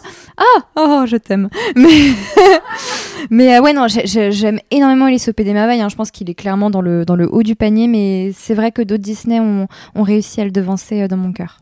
Bah, moi, pareil, c'est dans le top 10. Mais oui, je suis désolée. Euh, mon préféré, euh, c'est Cusco. Donc autant dire que ça n'a littéralement aucun rapport. C'est déjanté aussi, ça, ça peut correspondre. Très bon choix. Je le connais absolument par cœur. C'est ce film, mais ce film. Bref. Et du coup, toi, David, est-ce qu'il est dans ton top Euh, ouais, un top 10, peut-être fin de top 10. Parce que euh, il Voilà. y a beaucoup d'autres films que je préfère avant, Mulan, euh, Aladdin, Ouais. des choses comme ça. Très bien.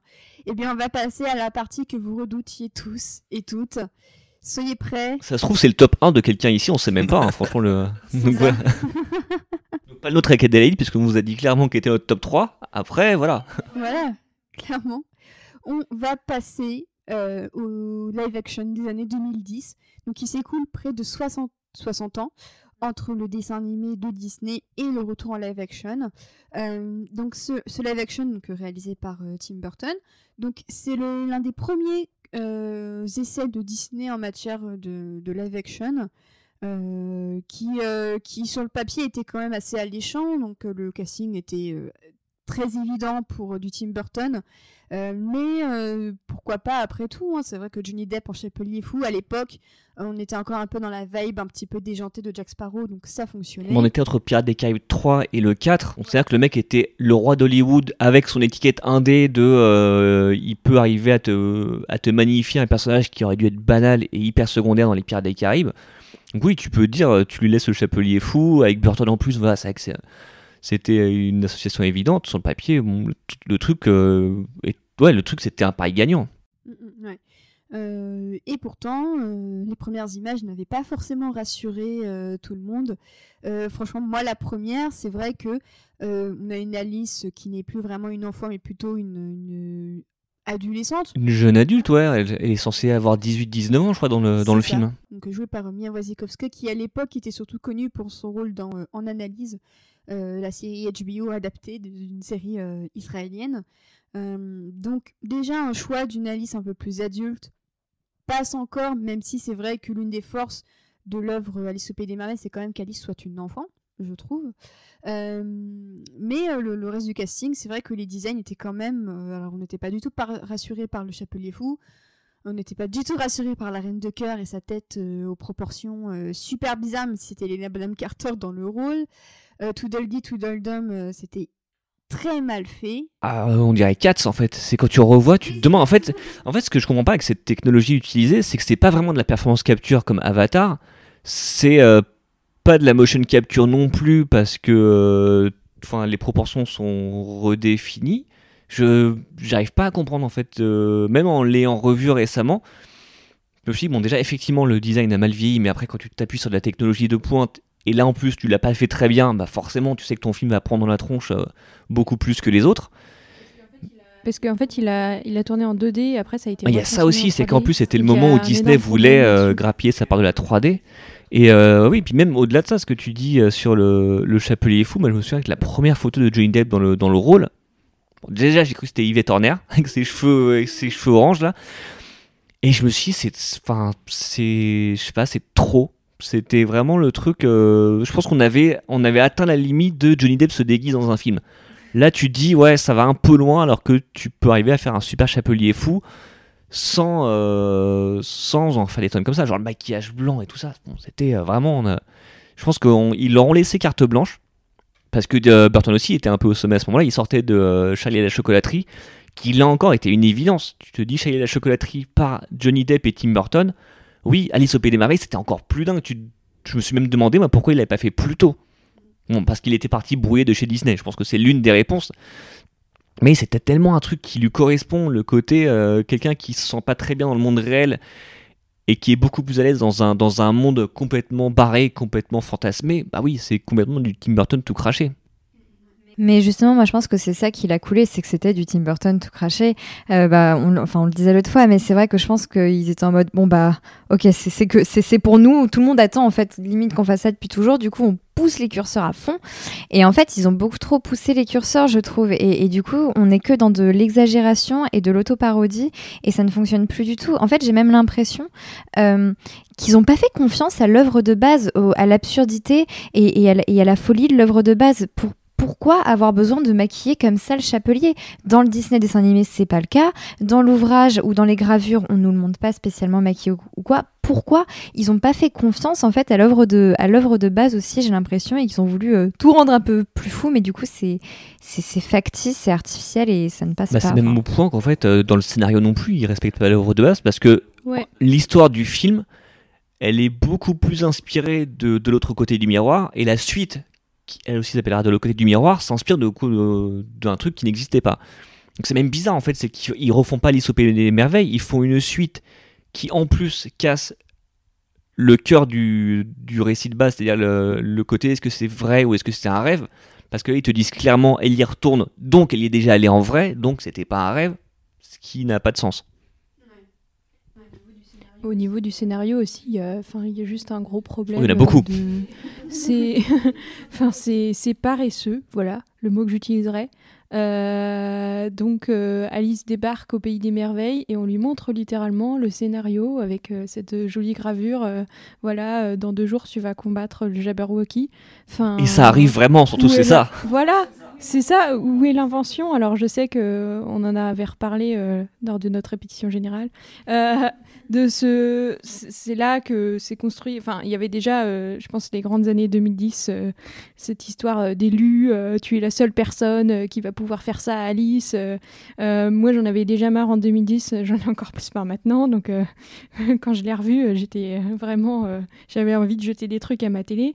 et ouais, c'est paresseux. arrêter. et surtout, enfin, effectivement, ils sont tombés sur le même problème que Walt Disney en 51 il euh, faut, un scénario, mais est-ce que vous aviez vraiment besoin de faire ça? Mais surtout, en fait, ce qui est bizarre, c'est que oui, effectivement, c'est paresseux, mais tu peux être paresseux juste en faisant un copier-coller du dessin animé. C'est-à-dire que tu refais les scènes à l'identique ou quasiment avec des, des vrais acteurs ou de la, des images de synthèse. Non, ils, ont fait un truc paresseux, mais en inventant complètement autre chose, avec finalement la seule le seul vrai hommage qu'ils font euh, à Lewis Carroll, euh, c'est ces gravures qui sont un hommage aux gravures dont on parlait tout à l'heure, qui sont dans, les livres. Mais sinon, tu te demandes, tu te dis, mais déjà, est-ce que, euh, est que la scénariste avait lu Alice au Pays des Merveilles et de l'autre côté du miroir Peut-être, mais en diagonale. Est-ce qu'elle l'a compris Non. Et enfin, qu'est-ce que vous avez voulu faire? Bah, Là, je vous rejoins totalement. D'ailleurs, dans le dessin animé, j'avais lu un, un, certain nombre de. Et je crois que quelqu'un l'a dit aussi comme quoi euh, Walt Disney avait eu du mal à l'adapter. Et euh, ce que je trouve fou, et euh, dans ce film, c'est cette capacité qu'ils n'ont pas eu de mal à tout détruire d'Alice, c'est-à-dire de dire bah c'est plus un rêve, ça va être un land comme Neverland, Tomorrowland, bah Wonderland c'est un land, donc c'est un lieu, donc ça, ça devient une espèce d'objet, de, fin, de lieu qui n'appartient plus à chacun des enfants. Et d'ailleurs, donc ils reprennent effectivement le côté euh, schéma cambélien. C'est-à-dire que ce, ce, film, c'est un schéma cambélien. C'est euh, c'est une espèce de, de donjon et dragon sur un skin d'Alice au Pays des Merveilles. Oh, meilleur résumé possible. Et euh, le truc, c'est que donc il galvaude tout l'univers pour dire euh, bon bah voilà donc c'est pas un rêve hein.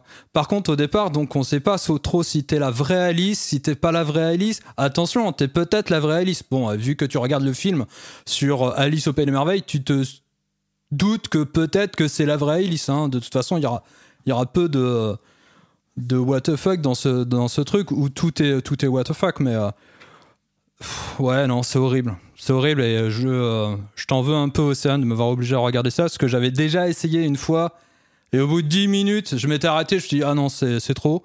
Et là, j'ai vu les deux films et ah, bah, là, vraiment, c'était trop.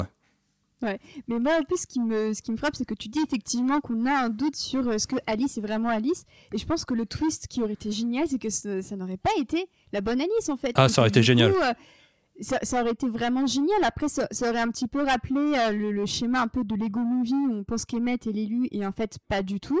Et euh, ou même euh, ce qu'a fait, ce qu'a tenté de faire Ryan Johnson avec The Last Jedi où en fait Rey est nobody. Et au final, bah, c'est de là qu'elle trouve sa force en tout cas dans The Last Jedi. Et bah, justement, je voulais embrayer un peu sur, ce que tu disais, Adélaïs, à propos de, du trope de The Chosen One qui était déjà présent chez Disney en 2010 euh, et, on constate qu'au fur et à mesure de la décennie, bah, c'est vraiment euh, l'un des tropes de, Disney tel qu'on le connaît. Euh, alors, à l'heure où je parle, techniquement, je suis pas censée parler de Mulan, mais en fait, vu que le podcast sortira en décembre, le Vargo sera levé. Donc, je peux en parler en toute tranquillité.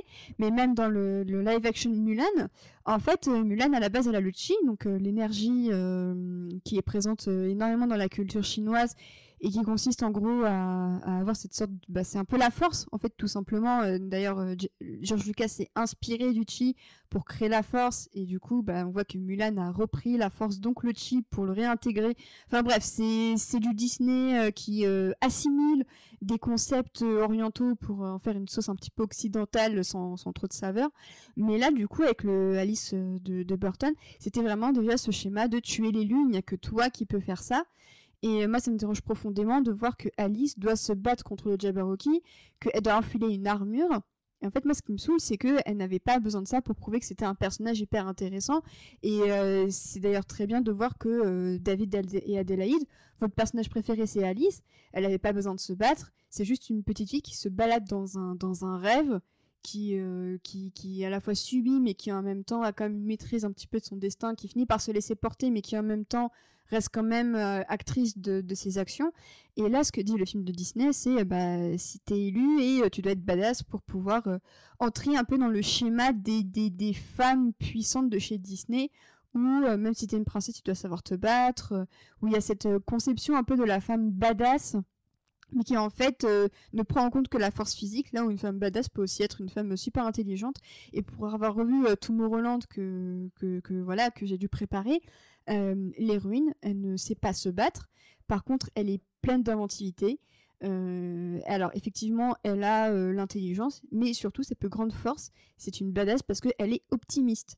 Et ça, c'est voilà, c'est une des forces d'Alice aussi, c'était que son tempérament, en faisait quelqu'un de badass, et là, du coup, toute sa badasserie ne passe que par le fait qu'elle sait se battre et qu'elle euh, elle enfile une armure en mode euh, girls get down. Euh, et ça, franchement, c'est un des trucs qui m'a le plus insupporté, c'est que ils n'ont vraiment pas compris Alice déjà en la faisant passer à l'âge adolescent adulte, mais que en plus elle n'a plus aucune innocence. Elle traverse tout le pays des merveilles, t'as l'impression qu'elle est giga blasée, que rien ne l'émerveille, que rien ne la surprend. Euh, et que euh, voilà le coup des, gravures pour annoncer tout ben en fait Midsommar l'a beaucoup mieux fait voilà. Non mais c'est ça je suis totalement d'accord. Et, pour moi là ça, montre une, énorme faiblesse je trouve de la part de Burton. Parce que euh, Burton tous ses héros d'habitude enfin en, gros, pour moi, c'est vraiment la, faiblesse de Burton avec un personnage féminin. Et il ne sait pas avoir une héroïne. Pourquoi il a, il a réussi à nous faire euh, un, Edward, il a réussi à nous faire un, un Edwood, où, le personnage, bah justement, il sait pas particulièrement se battre. Il est un peu, un peu, un peu naze, un peu nul socialement et tout. Mais c'est par la, c'est par la créativité et par sa, sa différence qui s'élève. Et étonnamment, alors qu'il avait tout pour réussir ça avec Alice, bah en fait, il n'a pas réussi ça avec Alice. Et, il n'a pas réussi à écrire un, personnage féminin comme il écrit ses personnages masculins. On, a l'impression que qu'un personnage féminin ne peut pas s'élever par l'intelligence, du coup, et qu'elle doit s'élever par... Euh, par cette espèce de, bah, de, bah, de truc badass euh, d'armée ou quoi, elle est obligée d'avoir des capacités dites masculines pour être badass et pour s'émanciper. Ce qui est complètement con, puisque juste avant, il nous a écrit un milliard de personnages masculins qui justement prenaient des capacités dites féminines pour, euh, pour réussir. Enfin, c'est bizarre et ça montre, euh, pour moi, ça montre vraiment une ingérence des personnages euh, féminins de la part de Tim Burton. Mais du coup, moi, ça me fait me poser la question. Alors, pas forcément pour défendre le film ni Burton, même si j'adore l'œuvre de Burton, surtout, enfin, en tout cas avant Alice au Pays des Merveilles. En fait, c'est qu'est-ce que Burton a vraiment fait et impulsé sur ce film. Parce qu'il est, il est, il est pas scénariste du film, même si évidemment il a dû repasser par-dessus. Et comme tu dis, euh, effectivement, il a toujours eu un problème avec euh, ses personnages féminins. Mais euh, quand tu vois la technique avec laquelle le film est fait, c'est-à-dire que c'est pas de l'animation, c'était pas du live action, c'est un mix des deux. Mais connaissant Burton, ça aurait pu être, comme tu parlais d'Alice Comedies, un tout dans le même esprit, c'est-à-dire mi-animation traditionnelle, mi-live action. Euh, ou euh, mi-animation traditionnelle, euh, mi-live action, mi-animation image par image, parce que le stop motion, c'est quand même sa grande passion. Là, on est dans une espèce d'entre-deux, et même au niveau du, ton, il essaie de mettre un peu de noirceur, parce que c'est son truc. Et en même temps, il a dû être rattrapé par le col par Disney, qui voulait en faire un film familial. Donc on est dans un truc qui est assez terne, et aussi bien d'ailleurs le monde réel que le Pays des Merveilles, où tu pourrais avoir un monde réel, comme dans Les Noces Funèbres qu'il avait co-réalisé, un monde réel complètement gris et un pays des merveilles euh, plein de couleurs. Non, là on a un truc bizarre avec, en plus avec des créatures, le, le, lièvre de Mars, on dirait qu'il est sous crack. Vraiment, il, a, il est mais flippant. On disait, on disait tout à l'heure qu'il y avait. Mais oui, on disait qu'il y avait des personnages qui étaient quand même inquiétants dans, le, dans le dessin animé Disney. Là, c'est pas qu'ils sont inquiétants, c'est qu'ils sont super flippants. Enfin, tout dit et tout Dum, tu te dis, ils mangent des enfants en fait, complètement.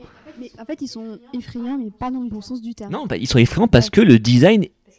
Exactement, voilà. Je voulais, je voulais, je voulais pas les body shamer, mais franchement, c'était, euh, c'était, c'était un peu ça, c'est qu'ils sont mal foutus. Et donc vraiment, je me demande, ouais, euh, ça ressemble tellement pas à un film de Burton au final que je me dis, est-ce que il a eu autant carte blanche qu'on l'imagine? Je pense que oui, parce que après, euh, après, il peut aussi, se, il peut aussi se rater, comme il s'était loupé sur la planète des singes. Mais je me demande aussi. Et en même temps, quand tu vois tout le propos un peu critique qu'il y a dans Dumbo autour de, autour de Disney, produit par Disney pourtant, bah ouais, il y a peut-être une forme d'amertume en fait. Peut-être qu'il a mal vécu soit les critiques, ce qui est possible aussi, soit peut-être la production en elle-même, où il a eu un peu plus les, euh, il a eu beaucoup plus de directives qu'il n'imaginait, et euh, il s'est dit bah je vais un peu me venger quand j'en aurai, l'occasion, comme un sale gosse. Après, moi, du coup, euh, bah, j'ai pas envie de descendre Burton, mais, mais c'est-à-dire que, que même si je pense comme toi qu'il faut, faut se poser un peu la question de qu'est-ce qui est, euh, qu'est-ce qui est Burton, qu'est-ce qui est pas Burton, moi, je trouve quand même que la suite de sa carrière a montré quand même qu'on est face à un réal qui est complètement à bout de souffle et euh, qui était donc, bah, qui commence en fait à être, euh, à être essoufflé euh, au moment d'Alice, parce que quand on regarde ses films d'après, alors après, bon, c'est une question de goût évidemment, et par exemple, moi, moi Miss Peregrine, par exemple, j'aime pas du tout, et pour Ah, moi, on est. aimé. Je, je- je- je vous- laisse finir ce podcast. pour moi, on est dans... pour moi, on est dans des défauts assez similaires. J'avoue que Dembo, je suis pas très fan non plus, même si au moins il y a un côté critique qui est un peu plus appréciable. Mais j'avoue qu'en soi, je suis pas très fan non plus. Je trouve aussi que ça manque d'inventivité, par exemple. Et, euh, et aussi dans toute cette période, du coup, il y a aussi par exemple Frankenweenie, qui est qui est génial. Alors pour le coup, Frankenweenie, je l'aime beaucoup. Sauf que c'est quoi Frankenweenie C'est vraiment Burton qui reprend un ancien truc qu'il a fait, qui se fait un hommage limite à lui-même pen- pendant le film. Et, et en soi, c'est pas grave. J'aime beaucoup le film, mais j'ai l'impression que ce qui s'est passé après Alice montre que même si Burton il a sûrement un peu souffert face à Disney, a priori il a commencé sa crise d'asthme à ce moment-là et il a toujours pas repris sa ventoline parce que pour moi il y a ouais la métaphore parce que pour moi euh, ouais enfin je vois quand même un, un réalisateur en, en- en fin enfin il devrait se renouveler différemment selon moi. C'est la, c'est la crise de la quarantaine, crise d'asthme. Là, c'est plus cinquantaine pour lui, mais, euh, mais oui, je suis d'accord avec toi quand même qu'on est moins surpris par ce qu'il a fait. Même si Big Eyes, qui n'était pas un film fantastique, qui avait un élément fantastique dans le look des, euh, des personnages, et où c'était en plus une histoire sur, euh, sur quelqu'un qui se fait un peu. euh, qui déjà perd le contrôle de, de sa création et so- à qui, euh, qui se fait désapproprier, je sais pas comment, comment dire. Qui qui, qui, dont, dont quelqu'un se Voilà, dont quelqu'un se réapproprie le travail, et en plus une voilà. femme qui se fait réapproprier le travail par son par son mari et tu disais la dernière fois que Amy Adams n'avait pas été nommée alors que Christophe Alors, je sais plus si c'est aux Oscars ou aux Golden Globe ou les deux, mais je- c'est peut-être ça, et elle n'avait pas été nommée en- après aux Oscars euh, derrière, alors que Christophe Valls, en tant que meilleur second rôle masculin, lui était nommé, donc c'est bizarre. Donc il y a ce côté-là, en fait, où là c'était un peu plus surprenant parce que c'était pas du tout le film qu'on attendait de, sa part. Mais après, au-delà de ça, malgré tout l'amour que j'ai pour Burton et pour euh, ce qu'il a apporté à ma cinéphilie, je suis d'accord que c'est. euh, c'est plus Burton d'avant. Par exemple, Miss Peregrine que j'aime vraiment aimer, c'est plus pour le côté, on dirait un best-of de sa carrière. Pas plus, pas par rapport à ce qu'il apporte. Il y avait aussi Eva Green aussi. Ouais, c'est ça, parce que là, je précise, j'ai l'air méchante, mais en soi, moi, je suis comme toi. À la base, euh, Burton, euh, c'est ses premiers films. euh, Moi, c'est pareil, très important pour ma cinéphilie aussi, comme beaucoup, je pense. euh. Moi, j'ai j'ai saigné le Batman euh, de Burton quand j'étais petit. Je m'en suis rendu compte après que c'était ultra glauque comme film. Mais c'est un des, des grands films de mon enfance. Sleepy Hollow, c'est un de mes films préférés, euh, euh, vraiment. Donc, euh, donc voilà, c'est je, ça me fait beaucoup de mal de dire tout ça sur, euh, sur son Alice. Mais euh, toi, je tout à l'heure euh, La planète des singes, qui est pour moi un, un de ses gros ratages. Mais la planète des singes, la planète des singes, quand il avait été euh, choisi pour le faire, ça m'avait beaucoup étonné. Parce que je trouve que ça ne ressemblait pas, pas vraiment.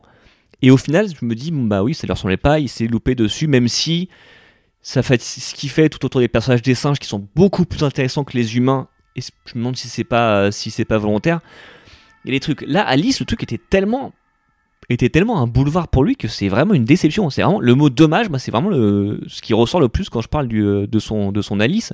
C'est tu dis, mais t'avais tout pour le faire, mais t'arrives à te foirer sur un truc qui était, qui était un succès euh, annoncé. Enfin, un succès euh, artistique. Parce que public, ça a été autre chose. Je suis d'accord que dommage, c'est la bonne conclusion parce que on parlait des thèmes tout à l'heure, euh, le fait de, enfin l'identité d'Alice, euh, je suis Alice, je suis pas Alice, euh, il y a un thème là-dedans, grandir, pas grandir, il y avait aussi un truc hyper bien. Enfin, c'est vraiment ce, ce- c'est c'est frustrant. je reviens sur le sentiment de vouloir jeter des trucs à ma télé.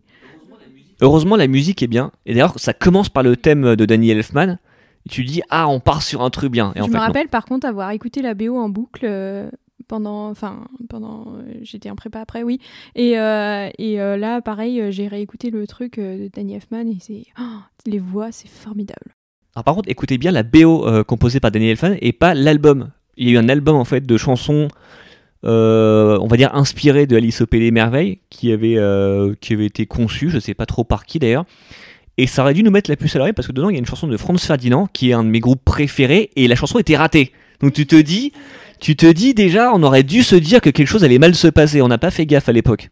Euh, David, tu voulais dire quelque chose peut-être sur Burton, euh, l'échec qu'a représenté quand même ce film dans un filmo, alors que c'était censé être un peu du pain béni, euh, mine de rien pour lui? Bah, moi, Burton, euh, contrairement à, à beaucoup d'entre vous, euh, j'avais un peu lâché l'affaire. euh, je trouve que euh, c'est vraiment le déclin de sa carrière. Donc, euh, je- j'en attendais rien. Et heureusement, j'ai été bien servi. Donc, euh, C'est comme dit dans Malcolm, je n'entendais rien et je suis quand même déçu. Mais alors c'est marrant parce qu'en vous entendant parler, je viens de réaliser que après j'ai vu aucun film de Burton. J'ai peut-être été traumatisée. Je n'ai même pas vu Dark Shadow alors que j'adore Eva Green. c'est un, des- c'est un des bons points de Dark Shadow, ça reste quand même Eva Green. Bah, Eva Green est souvent un bon point, sauf dans le film de Polanski. hein. Oui, voilà. c'est ça. Bah, Il y a un seul bon gag dans, dans Dark Shadow, c'est le truc avec le, le M de McDonald's qui est aussi le M de Mephisto. euh. Ouais, alors que c'est, alors que c'est, alors, que l'humour, les visiteurs dans le film, je me suis dit, ça passe pas du tout, mais celui-ci est bien calé. Celui-là, c'est probablement l'une des rares choses que, dont je me souviens du film avec la scène d'amour euh, hyper chelou entre euh, Eva Green et Johnny Depp ou Eva Green. Complètement d'accord, en fait, c'est pareil, c'est les deux trucs que je retiens.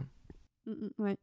Euh, Est-ce qu'il y a quand même un, un petit point positif à sauver du, du Alice de Burton selon vous Peut-être, euh, je, crois, Adelaide, que tu aimes quand même bien Anna Tawai, Juliette aussi. Euh, Est-ce que peut-être elle au moins, elle serait un peu à sauver Même si moi, j'avoue, j'aime pas du tout son rôle, je trouve qu'il sert un peu à rien. Mais est-ce que euh, ce serait pas un peu le rayon de soleil au milieu de, de tous ces, ces fonds verts euh, absolument dégueux Bah, un, un petit peu. Alors après, euh, je sais pas, moi- enfin, moi, Anataway, je, je suis très amoureuse de cette femme. Alors forcément, je la vois quelque part et en plus, là, en petite robe et tout, moi, je suis, voilà, je suis, je suis à fond dedans. Mais oui, non, mais moi, je, oh, bref, mais, euh, mais du coup, ouais, c'est vrai que euh, si, si je dois dégager quelque chose de positif, ce serait que ce serait elle parce qu'elle, elle me fait euh, beaucoup marrer en fait. Et, et j'ai l'impression que Anna Tawai elle-même se fout complètement de la gueule de son personnage en fait en le jouant là toujours avec euh, avec les bras en l'air en mode oh, oh, oh. enfin je je il y a quelque chose j'ai l'impression que alors c'est peut-être moi qui me l'invente totalement mais j'ai l'impression qu'il y a une espèce de recul dans le jeu de Anna Tawai où elle se fout complètement de la gueule de son personnage et qui du coup rend tout ce que fait son personnage super rigolo et, euh, et, et du coup j'aime bien la voir Je suis d'accord. D'ailleurs, la, seule chose du film qui m'a fait rire, c'est une de ses répliques où euh, elle explique à Alice qu'elle peut pas euh, tuer elle-même le Jabberwocky parce que c'est contre, euh, c'est aller contre son vœu de ne pas faire de mal aux créatures vivantes. Et juste après, elle claque une luciole avec ses mains. et ça m'a fait trop rire. Et euh, ouais, enfin pareil, j'aime beaucoup Anna Tawai et je trouve que oui. En fait, au départ, euh, il y a deux trois secondes quand j'ai vu le film et quand je l'ai revu aussi, il y a deux trois secondes, je me, je me suis dit mais mais qu'est-ce qu'elle fait euh Qu'est-ce qu'elle fait avec ses mains là? Et, euh, et après, j'étais j'étais trop fan. Euh, et sinon, oui, à part ça, euh, bah, on en a déjà parlé, la musique. Les costumes, peut-être. euh, moi, j'aime bien le. voilà, d'ailleurs, ils ont, ils ont gagné. Ou ils étaient nommés à un Ah, Oscar. je possible. sais pas s'ils l'ont gagné. C'était Colin Atwood pour les costumes. Qui est la... Voilà. ouais. En plus, euh, ouais, donc Colin Atwood qui est la, la costumière un peu désignée de Tim Burton. Elle avait fait notamment bah, Mars Attacks, euh, on en avait parlé dans, dans le podcast. Elle a fait euh, Édouard aux mains d'argent. euh, Enfin, elle a vraiment fait beaucoup, beaucoup pour, pour Burton. Elle avait d'ailleurs failli faire aussi les horribles costumes de Superman Lives où on se dit, bon, même les meilleurs, parfois, ils y arrivent pas. Donc là, on, on lui en veut pas trop. C'est vrai que c'est un de ces projets où tu te dis, bah, c'est peut-être bien qu'il soit, euh, il ait pas vu le jour en fait, parce que je vois pas ce qui aurait pu euh, Ouais, fonctionner. euh, D'ailleurs, Maximilien, tu, tu nous disais que Burton avait failli réaliser Jurassic Park. Oui, oui, oui. Alors, ça, il est, c'est pas, il a pas été dans la shortlist, mais en fait, ce qu'il faut savoir, c'est que donc le roman de Michael Crichton, qui a été adapté en film, bah, tous les studios en fait ont vu le potentiel et ont voulu se- s'en emparer. Et en fait, chaque studio avait, avait son poulain. Donc, Universal, c'était euh, Steven Spielberg, c'est eux qui ont emporté, la, qui ont emporté le gros lot.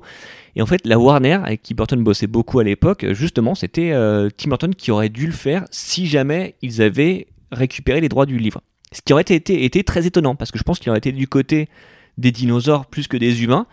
Et il y aurait un côté peut-être beaucoup plus cartoonesque, un peu plus à la Beetlejuice, je Ouais, pense. et- effectivement.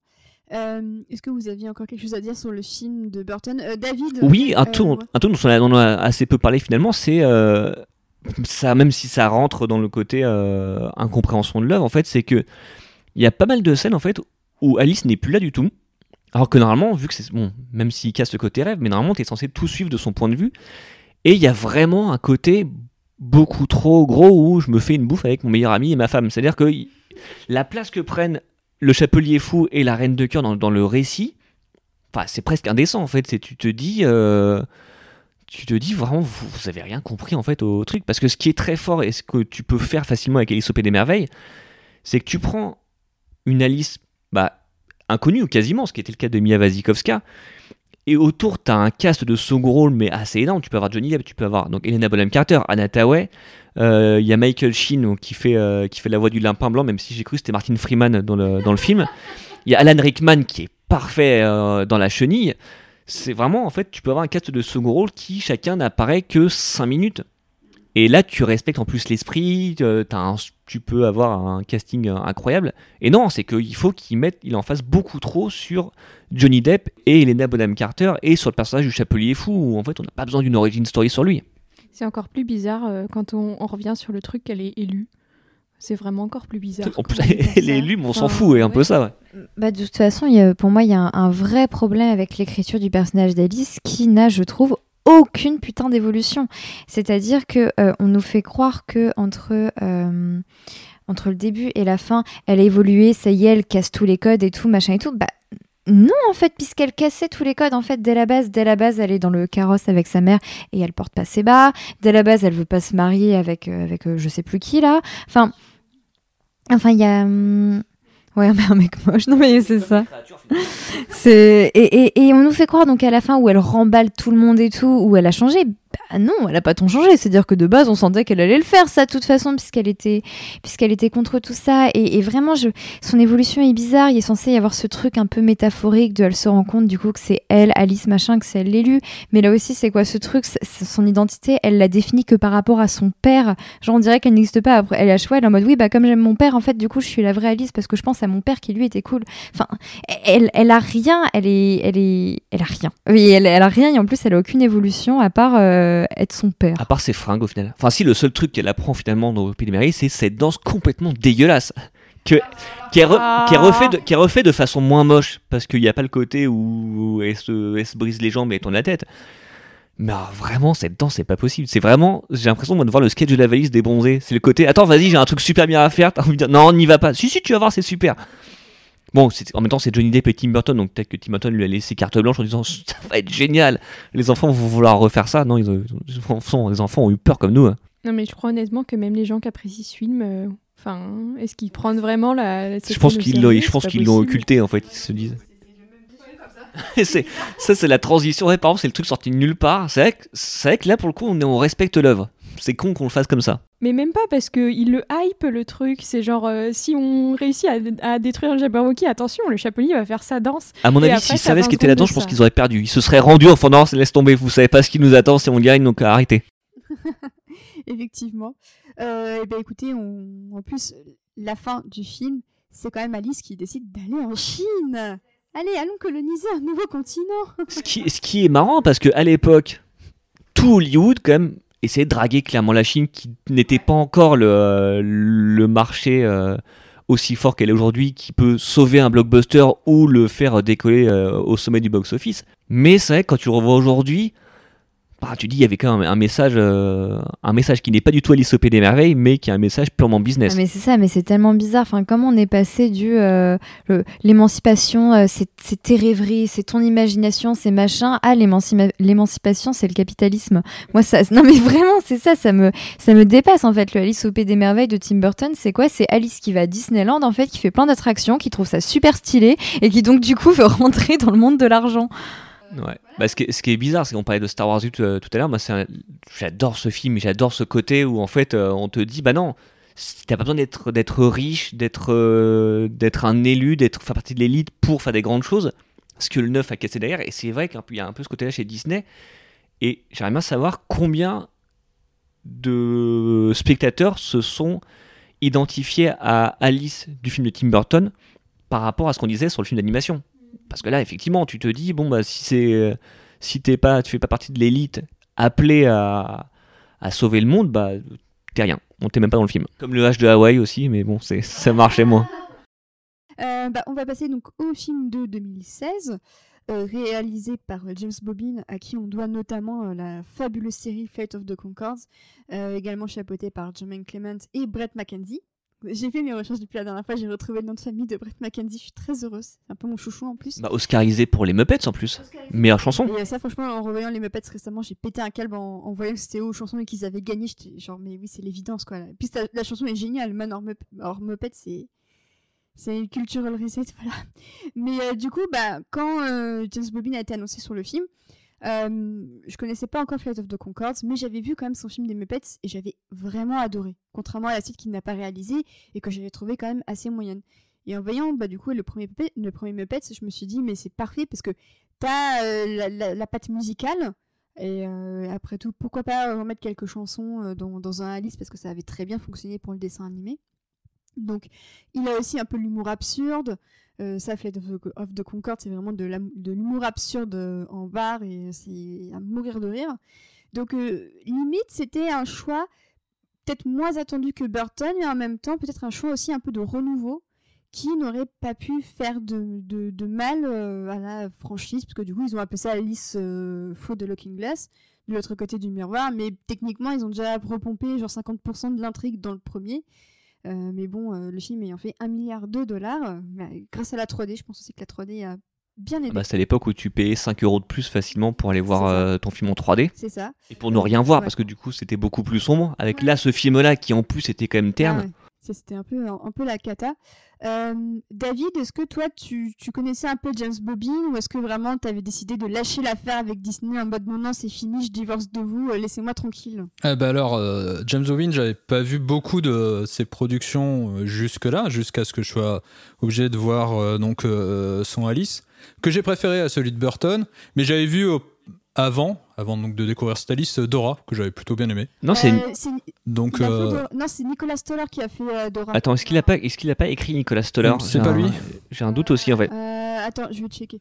Mais vas-y, continue pendant qu'on check, euh, David. donc le seul truc que j'ai retenu, c'est la scène d'intro où j'ai marqué dans mes notes de la nitro dans mon rafio. donc cette ouverture euh, type fast, euh, c'était incroyable. Ouais, bah, c'est bien lui qui a réalisé effectivement Dora et c'est Nicolas Stoller qui a, Et voilà. écrit, euh, qui a écrit le film. Ouais. Du coup, ouais, t'avais, partais pas forcément sur un bon sentiment avec James Bobbin, à ce que je, je bah, moi j'avais euh, j'ai beaucoup aimé Dora donc euh, sur le coup j'étais euh, j'étais Ah. plutôt bien parti donc et en plus j'ai vraiment préféré celui, cette Alice à, à l'autre donc sur le coup après j'en retiens pas pas grand chose je trouvais que les, euh, tout le tout le casting était plutôt bon euh, les effets spéciaux étaient euh, moins dégueux donc euh, sur le coup c'est un bon film de divertissement euh, sans prétention presque C'est un film qui, a- qui est un peu plus coloré aussi Ouais. que le, que Ouais. le premier, donc du coup qui paraît moins, euh, moins tristoun.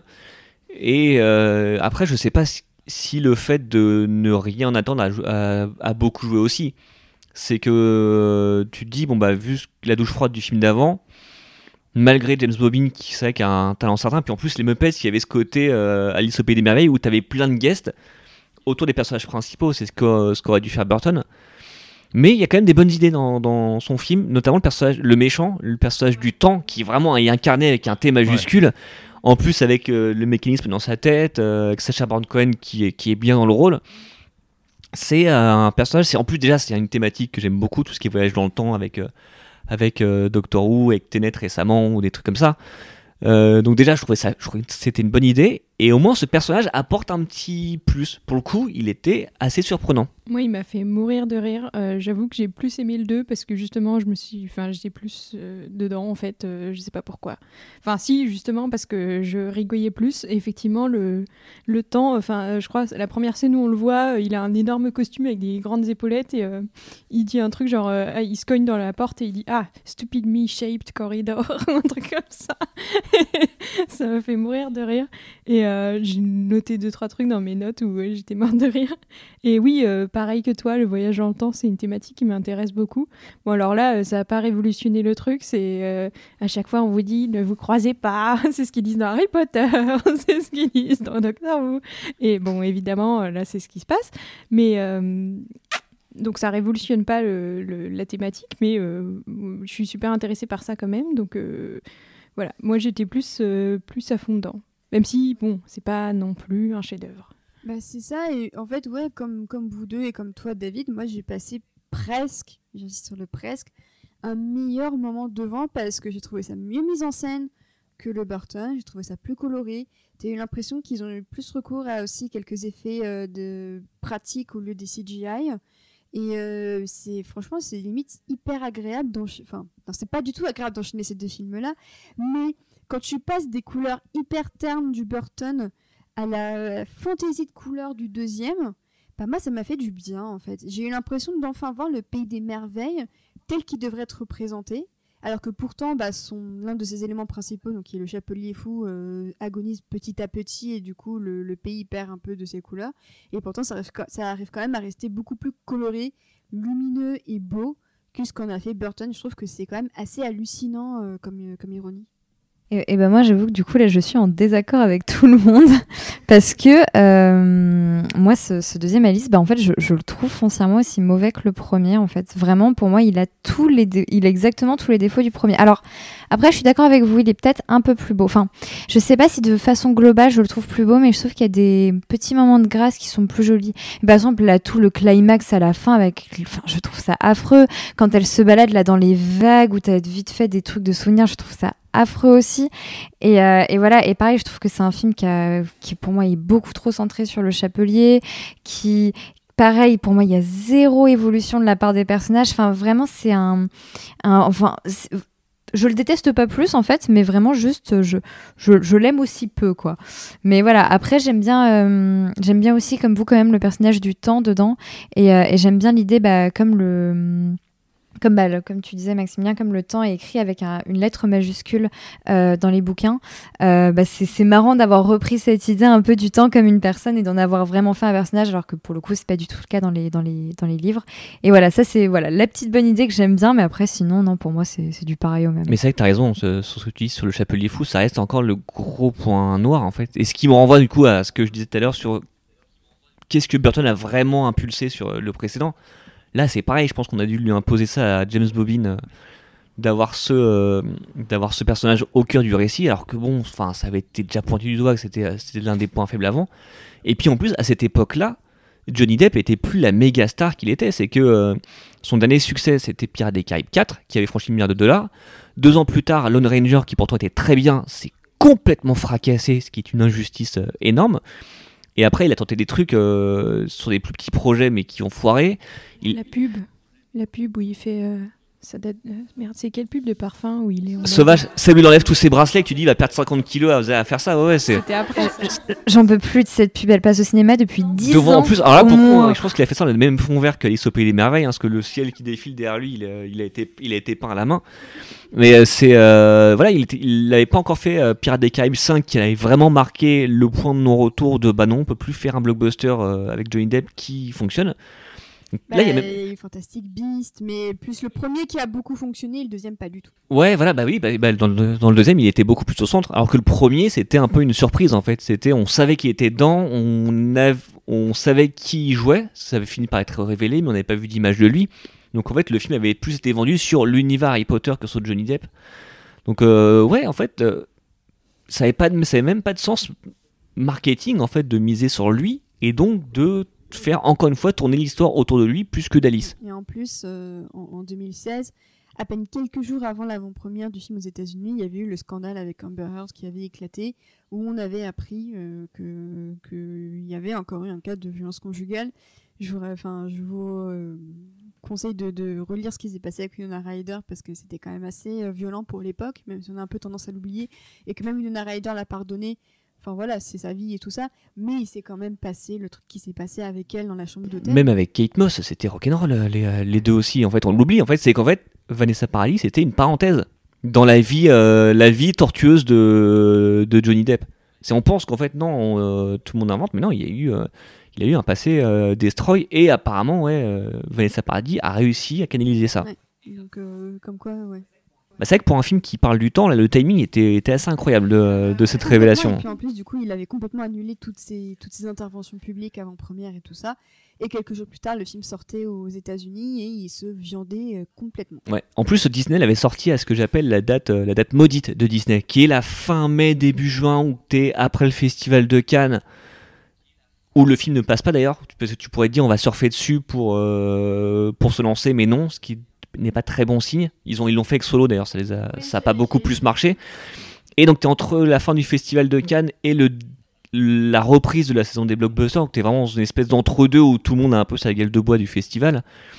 Et à chaque fois, à part Aladdin, qui miraculeusement a passé le milliard, mais ça a été un peu long, bah, quand un film est qu'elle est là, en fait, euh, c'est jamais une bonne chose. Hein. Tomorrowland, par exemple, euh, qu'ils ont pas, ils ont jamais su comment le vendre, bah, ça s'est ressenti au box-office. Pirates des Caraïbes 5, c'est fracassé aussi. J'étais bien fracassé en voyant Pirates des Caraïbes 5, j'étais totalement bourré devant.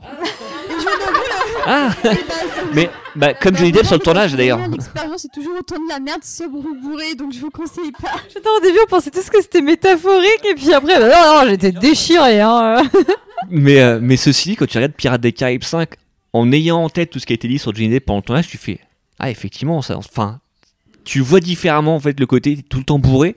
Tu dis Ah, c'est pour ça en fait. Ça explique beaucoup de choses peut-être. que finalement, euh, ce qu'on voit dans Alice au pays des merveilles, euh, euh, Through the Looking Glass, euh, donc euh, le chapelier qui s'éteint au fur et à mesure, c'est peut-être une métaphore, un foreshadowing, tu vois, joli. de sa carrière.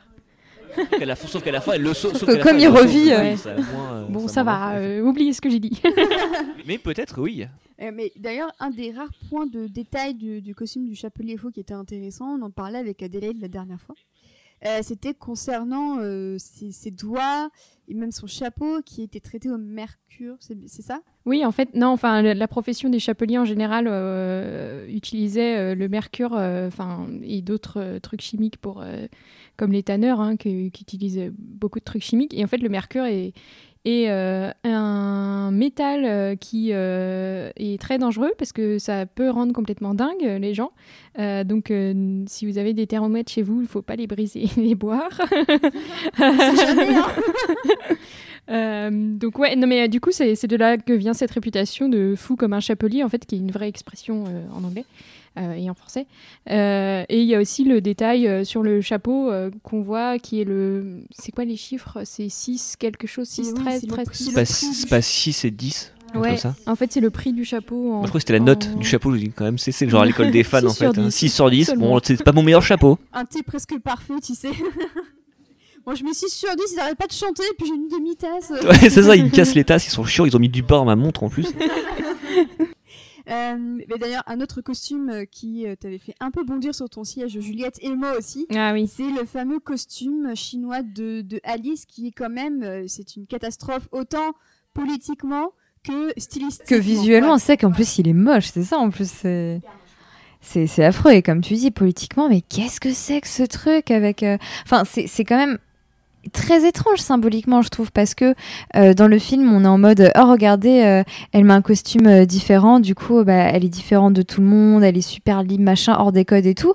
Enfin, qu'est-ce qu'elle fait? Elle fait de l'appropriation culturelle, quoi, très foncièrement. C'est-à-dire que elle prend un costume du pays colo- colonisé, détruit et tout ça, elle le porte et après elle croit que que- que- que, que, c'est nickel. Enfin, c'est, hyper oppressif, c'est hyper oppresseur. Enfin, c'est, ce costume, il- je ne le comprends pas. Et en plus, elle le garde tellement longtemps dans le film, c'est C'est vraiment terrible. dommage en plus parce que la robe rouge qu'elle porte après, elle est vraiment bien.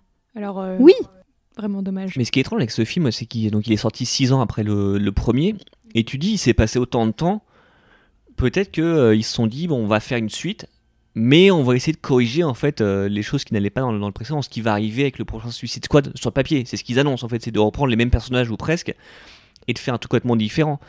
Mais là, ouais, effectivement, la, fin dont on parlait du premier où, euh, où elle part en Chine, bah, tout le monde a gueulé, il pourrait se dire on va l'occulter, c'est pas grave, non, ils font porter un, costume chinois, pendant bien longtemps, et puis pareil, voilà, le chapelier fou aussi. Ils- en fait, ils n'ont pas tenu compte du tout des critiques, donc on se demande presque pourquoi ils ont fait cette suite au-delà du côté financier, parce qu'évidemment, le premier était un carton qui, en plus, euh, a lancé cette vague qu'on a depuis 10 ans d'adaptation en prise de vue réelle de classiques animés.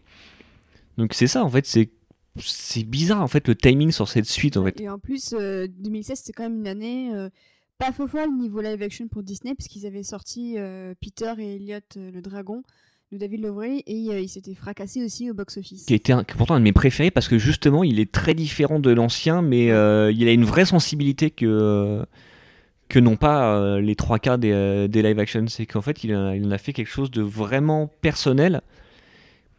Et voilà, ça n'a pas plu du tout, c'est dommage.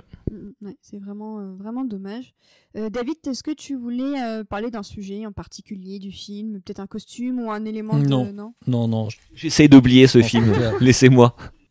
Il y avait un truc euh, auquel enfin, on avait discuté la dernière fois aussi, c'est euh, la relation avec sa mère, par contre, euh, qui est d'ailleurs jouée par euh, une actrice que j'aime beaucoup. euh, Lindsay Duncan, qui est également dans la saison 3 de The Leftovers, euh, entre autres. Euh, ouais. Et dans, euh, dans Rome, elle Ouais. fait un super rôle, et dans un des épisodes euh, merveilleux de Doctor Who, Tout à fait, ouais. Oui, c'est vrai. C'est grave. Oui, oui. elle s'appelle Adélaïde. Ah, tout s'explique. L'épisode est bien, à part ça.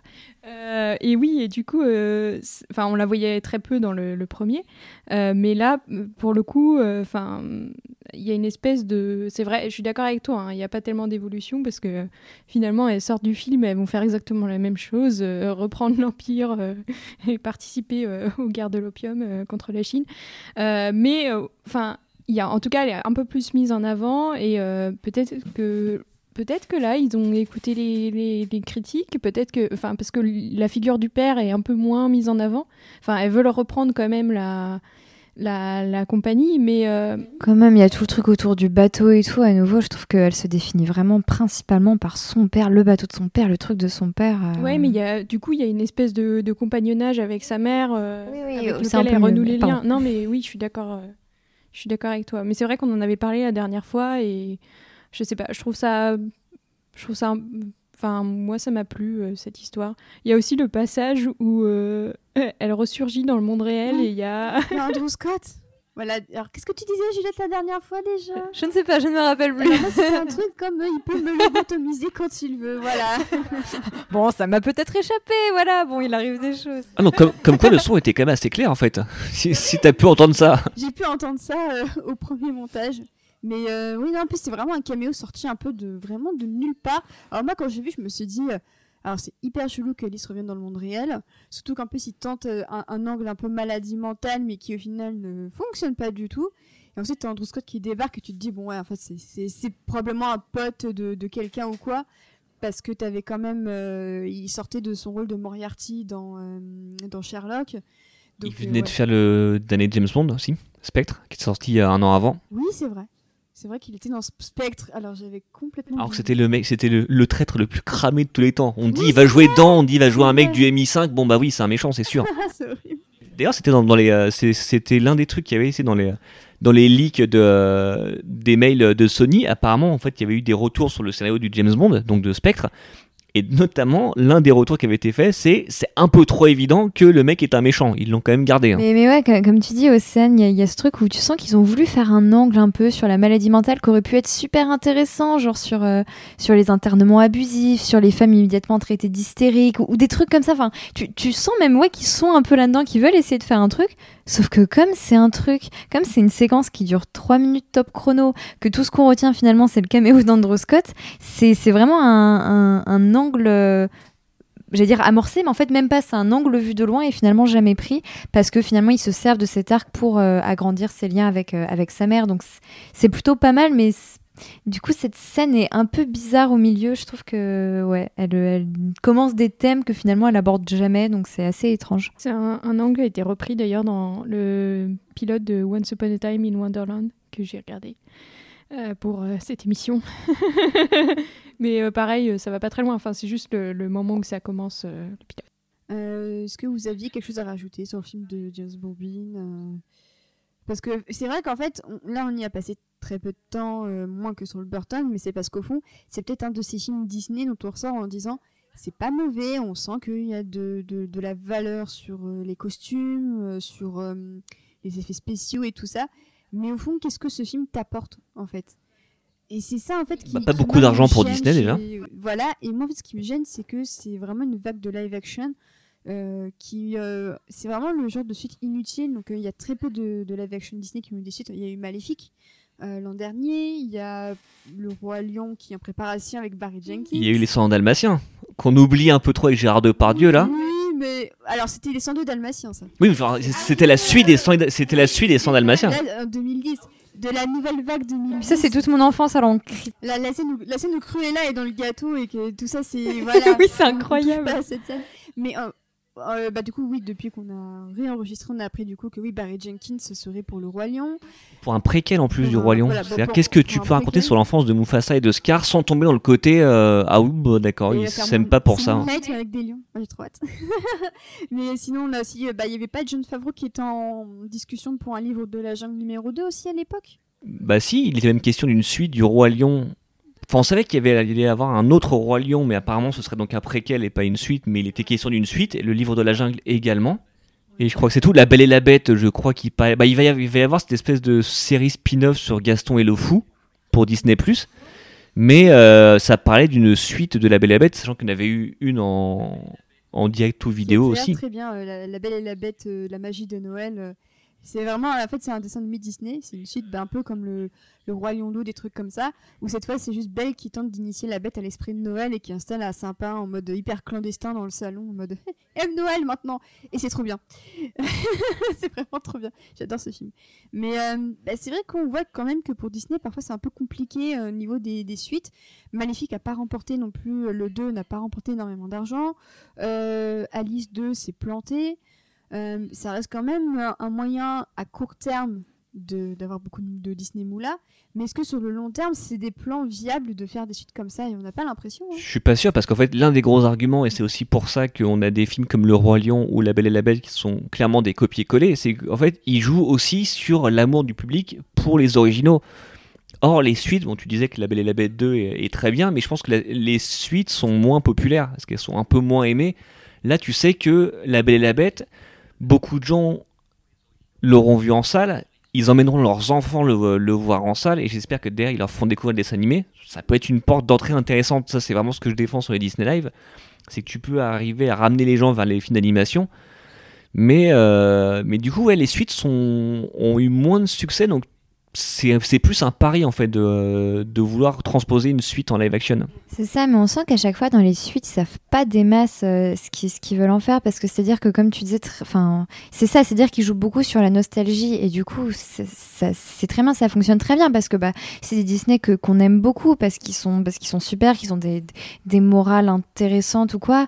Et, et là, euh, comme disait aussi Océane, Alice au pays des merveilles 2. euh, on le voit et en fait le film n'apporte rien mais il apporte rien artistiquement mais même euh, comment dire même intellectuellement. C'est quoi la morale de ce film? Enfin il, il c'est fallait t'excuser plus tôt. Bon bah d'a- d'accord ok mais c'est vraiment c'est- rien du tout c'est très très faible. Et en plus c'est euh, pour revenir sur le film en lui-même, je trouve que la morale a peu de sens parce que la Reine Blanche nous la présente comme un personnage si doux, si gentil, machin et tout. Pourquoi elle s'est pas excusée avant? C'est pas c'est justifiable d'aucune façon.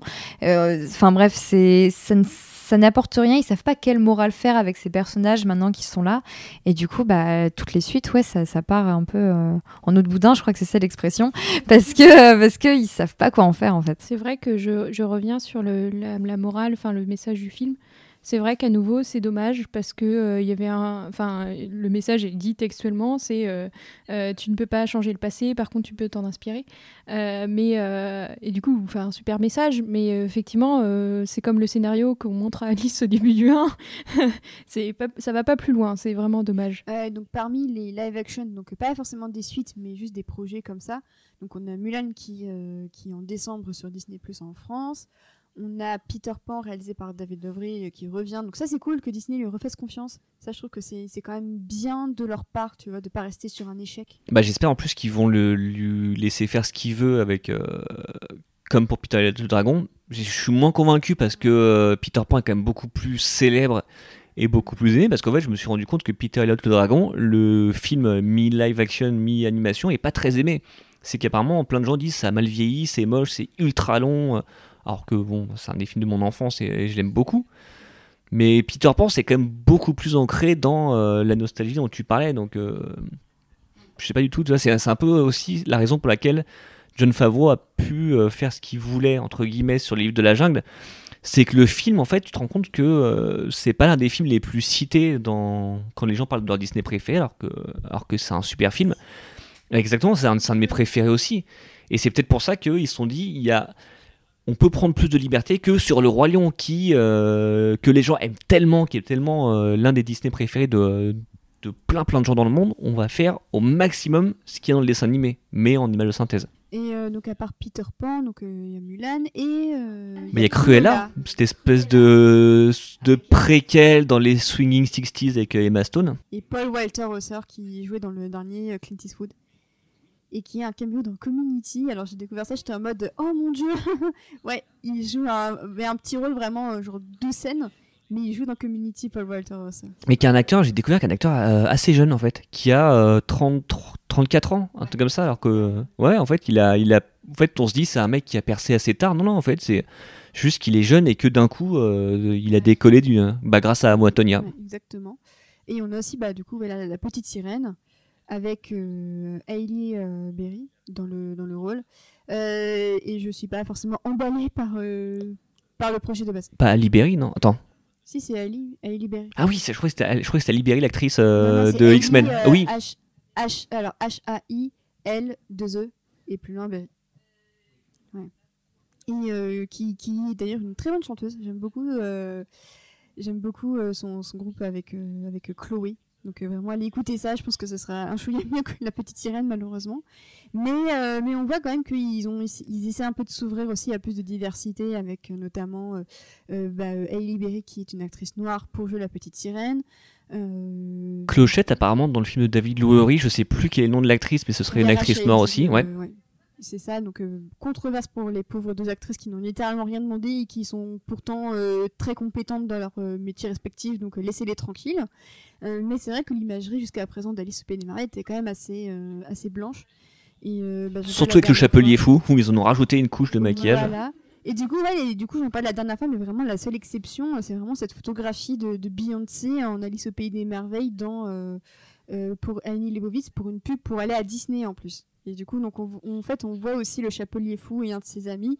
Et Chapelier Fou, c'est Oliver Platt qui le joue. Donc euh, là aussi, bon, casting parfait, limite. Oliver Platt, est peut-être un chapelier un peu plus âgé que Johnny Depp, mais ça rendait très bien. Mais c'est probablement une des rares fois où j'ai vu une Alice qui ne soit pas euh, caucasienne, quoi. Et euh, je trouve ça dommage parce que c'est quand même une histoire euh, universelle. Et, euh, et euh, d'ailleurs, euh, entre le- le- l'enregistrement de la première euh, session et maintenant, on a appris qu'un nouveau projet, Alice au Pays des Merveilles, était d'ailleurs en cours. Et euh, l'actrice est blanche aussi. Ouais, puis ça- c'est un film pour Netflix, c'est ça? Moi, j'ai un peu du mal à voir ce que tu peux euh, rajouter, mais après, voilà, on sait jamais parce que tu peux avoir une approche, euh, une approche assez différente. Mais c'est vrai que c'est pas un projet qui soulève beaucoup d'enthousiasme, j'ai l'impression. Ouais, c'est ça, c'est un peu comme les liaisons dangereuses pour Netflix aussi, réalisé par, par un Français, euh, en mode, euh, ça se passe à Biarritz. Enfin, ça a l'air euh, très... Les liaisons dangereuses, avec un, avec un accent. Alors j'apprends cette nouvelle, je suis choquée. J'adore les liaisons dangereuses. Je- J'ai une pensée pour Victoire de Adapte-moi si tu peux, qui est un peu en PLS au moment de la nouvelle. Donc euh, voilà, bon courage pour, pour ces futures adaptations par, Ne- par Netflix. Euh, Est-ce que euh, niveau live action de chez Disney et tout ça, on est bon? Est-ce que euh, David, tu voulais rajouter un dernier mot? Est-ce que toi, tu es un grand fan de Peter Pan? Est-ce que toi, le live action de Disney t'enchante ou pas du tout? Alors, je suis un grand fan de Peter Pan, mais euh, les live action, j'ai tendance à les éviter. Donc, euh, et je les ai presque tous évités jusque-là. Sauf Alice, t'es- t'as été obligé de regarder pour, pour ce podcast. Exactement, sauf Alice. Mais autrement, je crois que j'en ai vu presque aucun. Ouais. Je, je préfère vraiment les dessins animés. Et même pour mes filles, euh, elles regardent les dessins animés, elles n'ont jamais vu les live action, alors que c'est presque, c'est presque le public cible et euh, pas du tout. Et c'est peut-être parce que moi je les regarde pas, donc elles les regardent pas par, Ouais. par voie de conséquence. Mais bon. C'est possible. Alors, on va passer à euh, la dernière partie, euh, dernière grosse partie du podcast où euh, chacun d'entre vous va faire une recommandation sur une réadaptation, réinterprétation ou relecture d'Alice. Ça peut être n'importe quel média, mais c'est vrai que c'est assez diversifié, euh, donc c'est ça qui me rend particulièrement contente. On va commencer avec toi, David. C'est une recommandation musicale de toute beauté et que j'ai découverte en préparant le podcast sur, sur tes conseils. Est-ce que tu peux un peu nous en dire plus? Alors ouais, je vais parler de Tom Waits. Alors, au départ, euh, annoncer Tom Waits et Alice, c'est peut-être pas forcément euh, le, euh, le mélange qu'on va.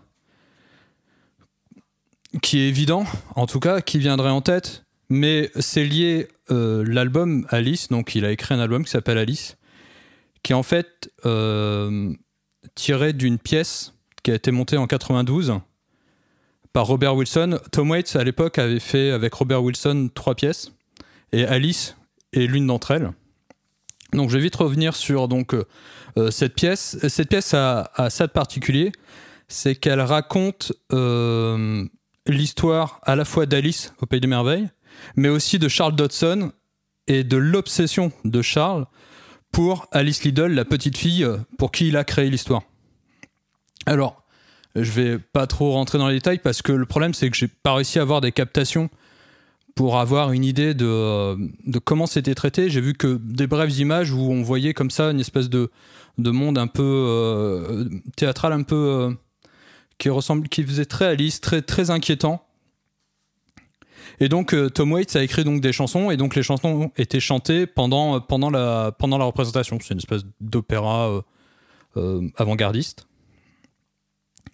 Alors je vais quand même pour vous faire pour vous donner une idée hein, de ce que de ce que parlait euh, cette pièce, j'ai quand même tiré deux articles, deux critiques de la pièce. L'un du Spiegel qui disait que la pièce de Bob Wilson et de Paul Schmidt, celui qui a écrit la pièce, euh, Bob Wilson, c'est le metteur en scène, et relie le drame de la vie érotique de Dodson à ses célèbres mythes de contes de fées. Donc la pièce suggère que Dodson a écrit ses livres uniquement dans le but de faire en sorte que son objet sexuel, qui est Alice, compte sur lui.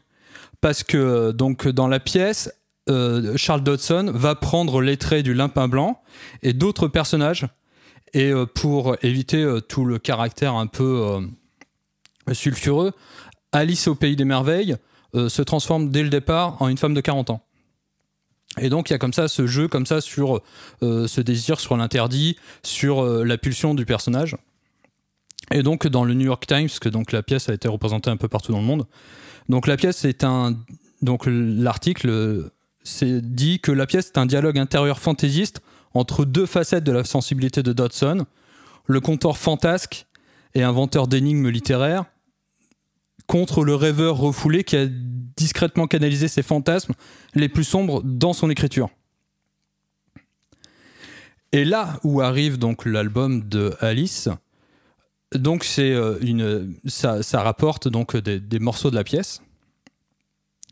Et nous, on a connu cet album que dix ans plus tard dans une réinterprétation, enfin dans une réinterprétation, non pas une réinterprétation, mais euh, une réorchestration pour, euh, pour l'album.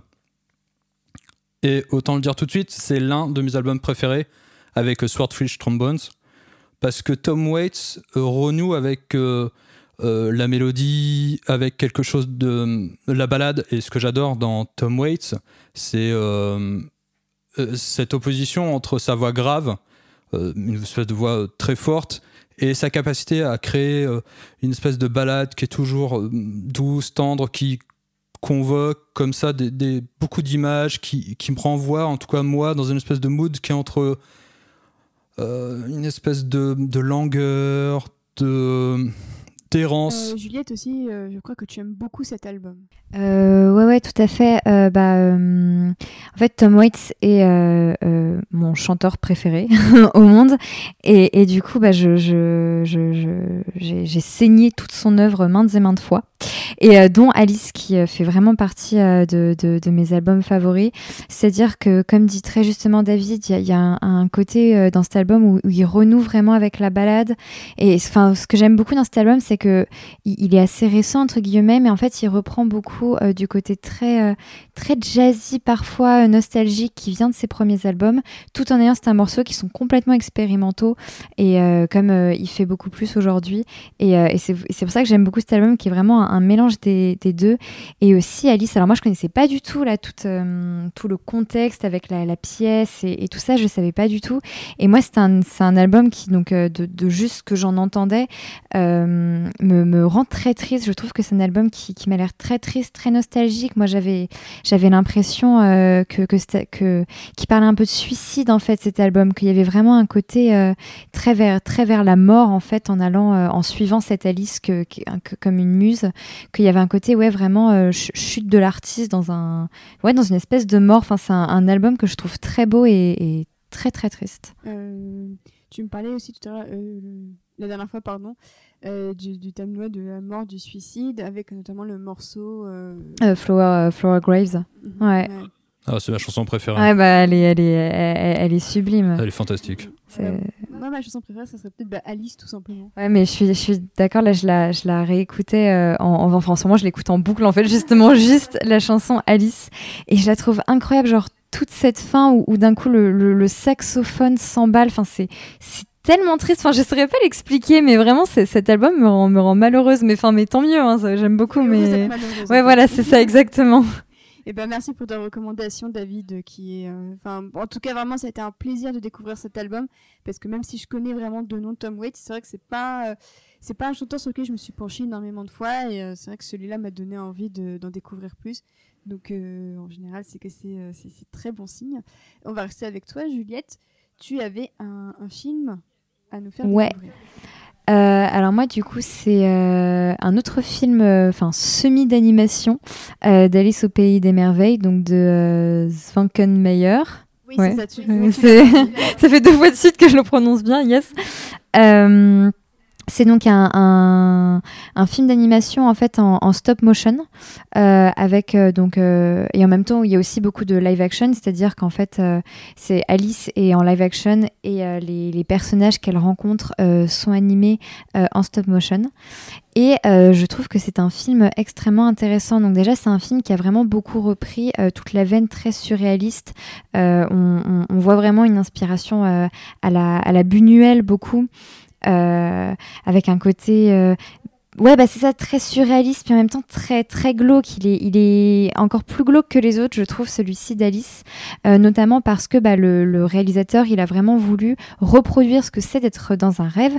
Et il s'avère que ce, monsieur, dans ses rêves, il, n'entend pas de voix, il n'entend pas de son ni de musique. Et donc du coup, c'est un film muet, à part en fait la voix off d'Alice, qui reprend du coup assez merveilleusement la voix narrative. Et euh, donc voilà, donc du coup, c'est un film muet et qui n'a pas de musique non plus.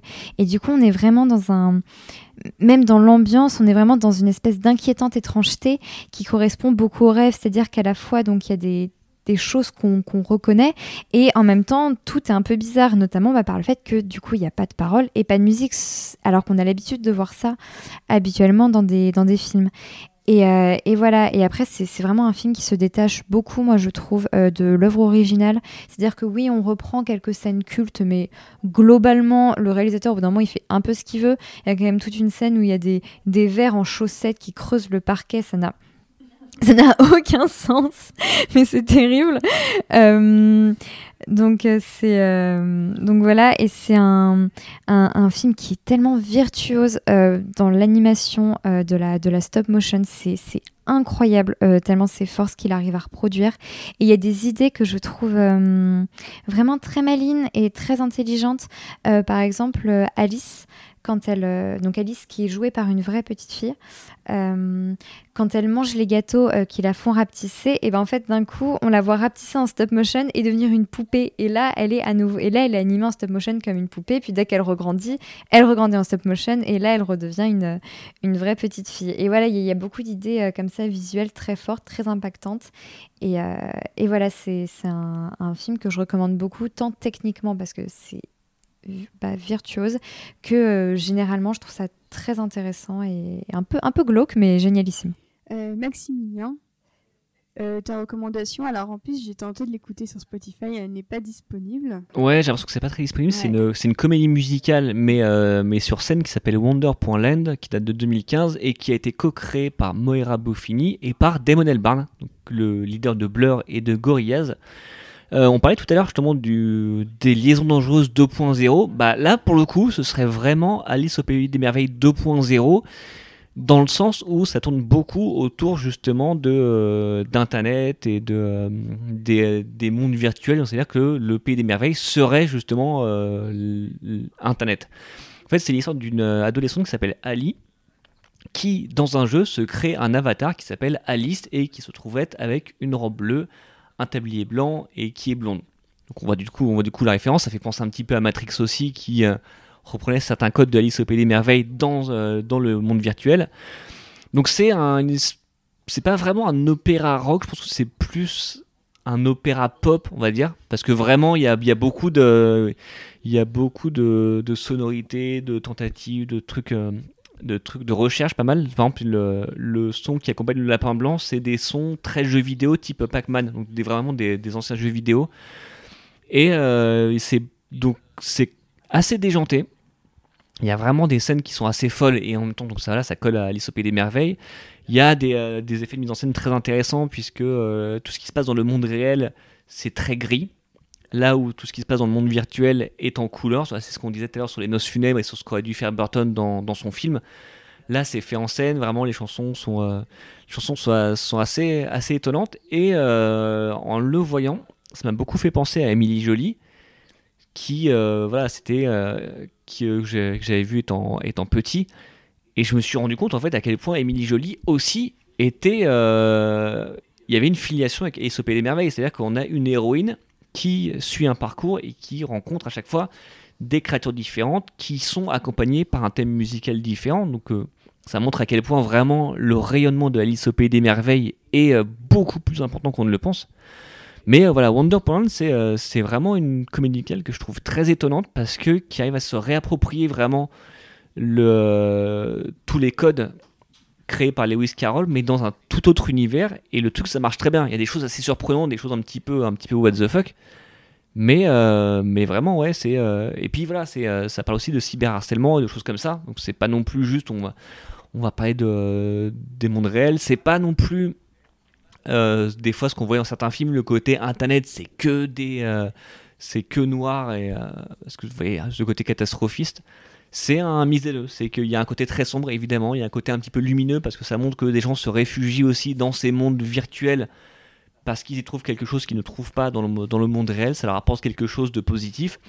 Et voilà, il montre un petit peu les, deux côtés. Donc c'est dommage qu'en fait il n'y existe ni captation ni bande originale, parce que c'est euh, c'est vraiment à voir. C'est vraiment une adaptation qui est vraiment, je, me répète un peu, mais qui est vraiment étonnante. Bah, euh, si euh, parmi vous il y a des, des, des, des, pirates de Dark Web qui ont peut-être une captation ou les musiques. Si vous étiez au théâtre du Châtelet en 2016, bah d'ailleurs, il sait qu'ils l'ont passé au moment où sortait Ah, Alice ouais. de l'autre côté du miroir aussi. Je sais pas si c'était lié, s'ils ont voulu surfer dessus, parce que c'est vrai que l'actu faisait que c'était possible. Mais euh, moi, je l'avais vu au théâtre du Châtelet en 2016. D'ailleurs, euh, Damon Albarn, à chaque fois qu'il fait une production musicale sur scène, c'est au théâtre du Châtelet. Euh, Monkey, euh, Johnny to the West, Wonderland. Là, il vient de, il vient de refaire, bah, c'est-à-dire que là, le jour où on enregistre, il vient de finir hier une autre production qui a été faite avec euh, Abderrahmane Sissako, le réalisateur de, euh, de, Tombouc- de Timbuktu, et justement. Et ça s'est ça s'est joué trois soirs euh, au théâtre du Châtelet. Très bien. Euh, Adélaïde, alors toi, tu vas nous emmener sur un terrain où les gens ils aiment bien danser. Oui, mais quelle belle transition parce que je vais aussi parler d'un. euh, donc je parle d'un ballet euh, qui euh, a été créé au Royal Opera House, donc en Angleterre en 2011, par Christopher Wheeldon. Et vous allez tout de suite voir la transition, qui est un chorégraphe assez connu, qui a notamment fait un Américain à Paris, au Théâtre du Châtelet, que j'ai eu la chance de voir. Un Américain à Paris, version donc française, euh, qui a été créé en 2016, je crois, mais qui été repassé en 2019. Euh, donc, euh, bref, un type qui sait ce qu'il fait. Et je trouvais ça intéressant, non pas parce que j'aime spécialement le ballet, mais je trouve que c'est intéressant parce qu'on a notamment parlé beaucoup de musique. et donc, le ballet, c'est sans parole, alors que l'œuvre d'Alice au Pays des Merveilles, on l'a déjà dit, s'appuie beaucoup sur le langage. Et donc, évidemment, il n'y a aura pas de, de, de scène de jeu de mots comme on peut avoir dans le livre entre la, duchesse et Alice dans les jardins de la reine. Euh, mais par contre, euh, on a quand même, euh, enfin, il y a quand même beaucoup de, de choses qui m'ont plu, et notamment parce que c'est une œuvre tellement connue que ça s'appuie, clairement, ça s'appuie sur le côté méta comme on le disait au début, euh, on a un peu l'impression de connaître Alice alors qu'on n'avait parfois euh, pas lu l'œuvre.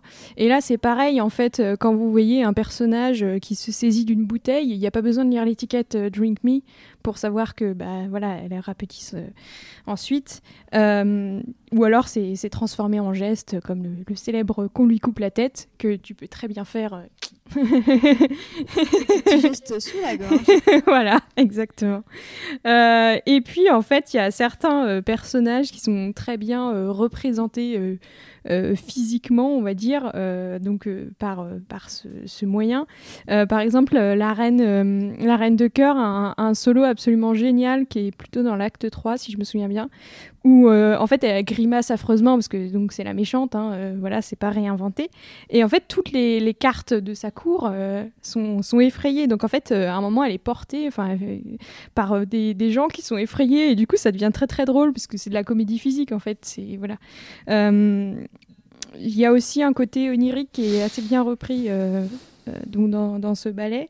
Euh, les décors sont très très jolis et je pense notamment, euh, enfin il y a deux trois inventions où c'est vraiment joli. Il y a le chat qui est euh, le chat du Cheshire qui est fait en fait les parties de son corps sont, portées par des danseurs. Du coup il y a un côté très ondulant qui est, bien représenté.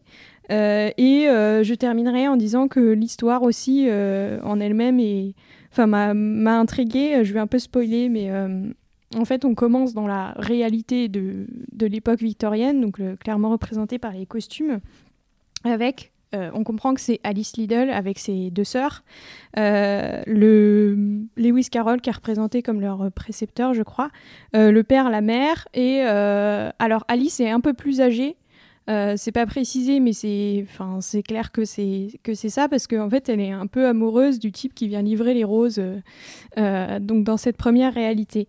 et ensuite, les mêmes danseurs sont repris ensuite dans l'univers donc qu'on connaît tous du pays des merveilles. Donc par exemple, Lewis Carroll devient le lapin blanc et la, la mère, c'est la même danseuse qui fait la reine de cœur.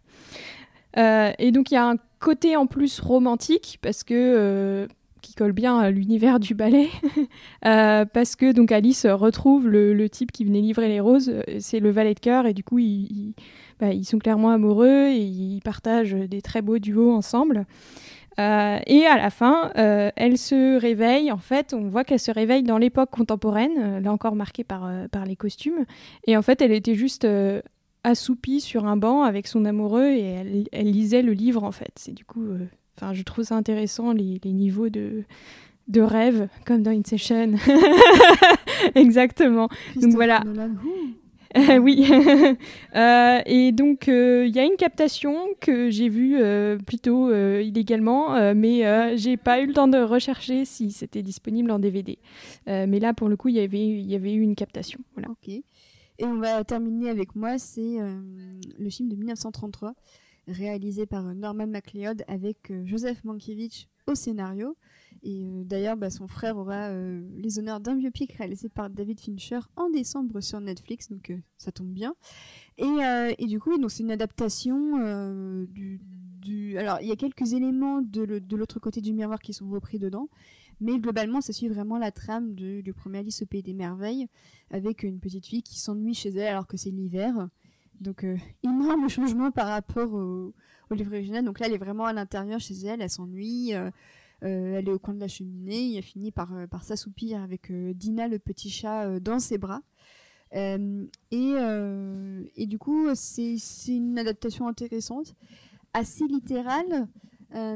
après, c'est clairement pas ma préférée et j'ai eu tendance à la trouver parfois un peu trop longue et traînant parfois un peu trop en longueur, même si pareil, elle dure 1h20 euh, euh, comme, euh, comme le dessin animé Disney en fait, mais c'est juste que ce, cette adaptation-là, alors on se doute que les moyens n'étaient pas forcément les mêmes que pour un dessin animé, et même pour l'époque pour c'était quand même un peu plus compliqué, mais j'ai l'impression que c'était quand même un, un chouïa plus désert et un, peu moins dense que ce que le dessin animé arrivait à faire en, en 1h10.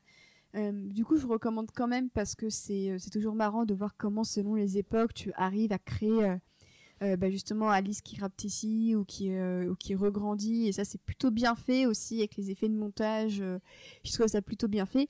Après clairement on, est le mois d'Halloween quand on enregistre ce podcast mais clairement moi j'aimerais me déguiser en moins 50% des gens qui sont en, costume dans ce film je crois que Juliette tu l'as vu donc je pense que tu pourras euh, Ah Oui, il y, a des- il y a des- il y a des images à cauchemar dans ce, dans ce film, mais genre vraiment, le, le, pour moi, le, le, le, le top 1 étant le pudding avec un visage. Mais je ne m'en- je, non, mais je m'en remettrai jamais de ce truc.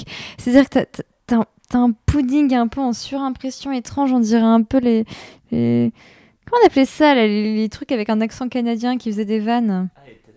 Ouais, et ben, et franchement, c'est de ouf. C'est le, le, le même bail avec un espèce de, de pudding qui parle que, que Alice veut absolument bouffer en plus alors qu'il est en train de lui parler. Non mais, enfin, c'est, ouais, il y, y a des images à, à cauchemar terribles. Et il y a Cary Grant aussi qui joue dedans, mais je ne vous dis pas en, en qui ou quoi parce que je pense que le su- la surprise mérite.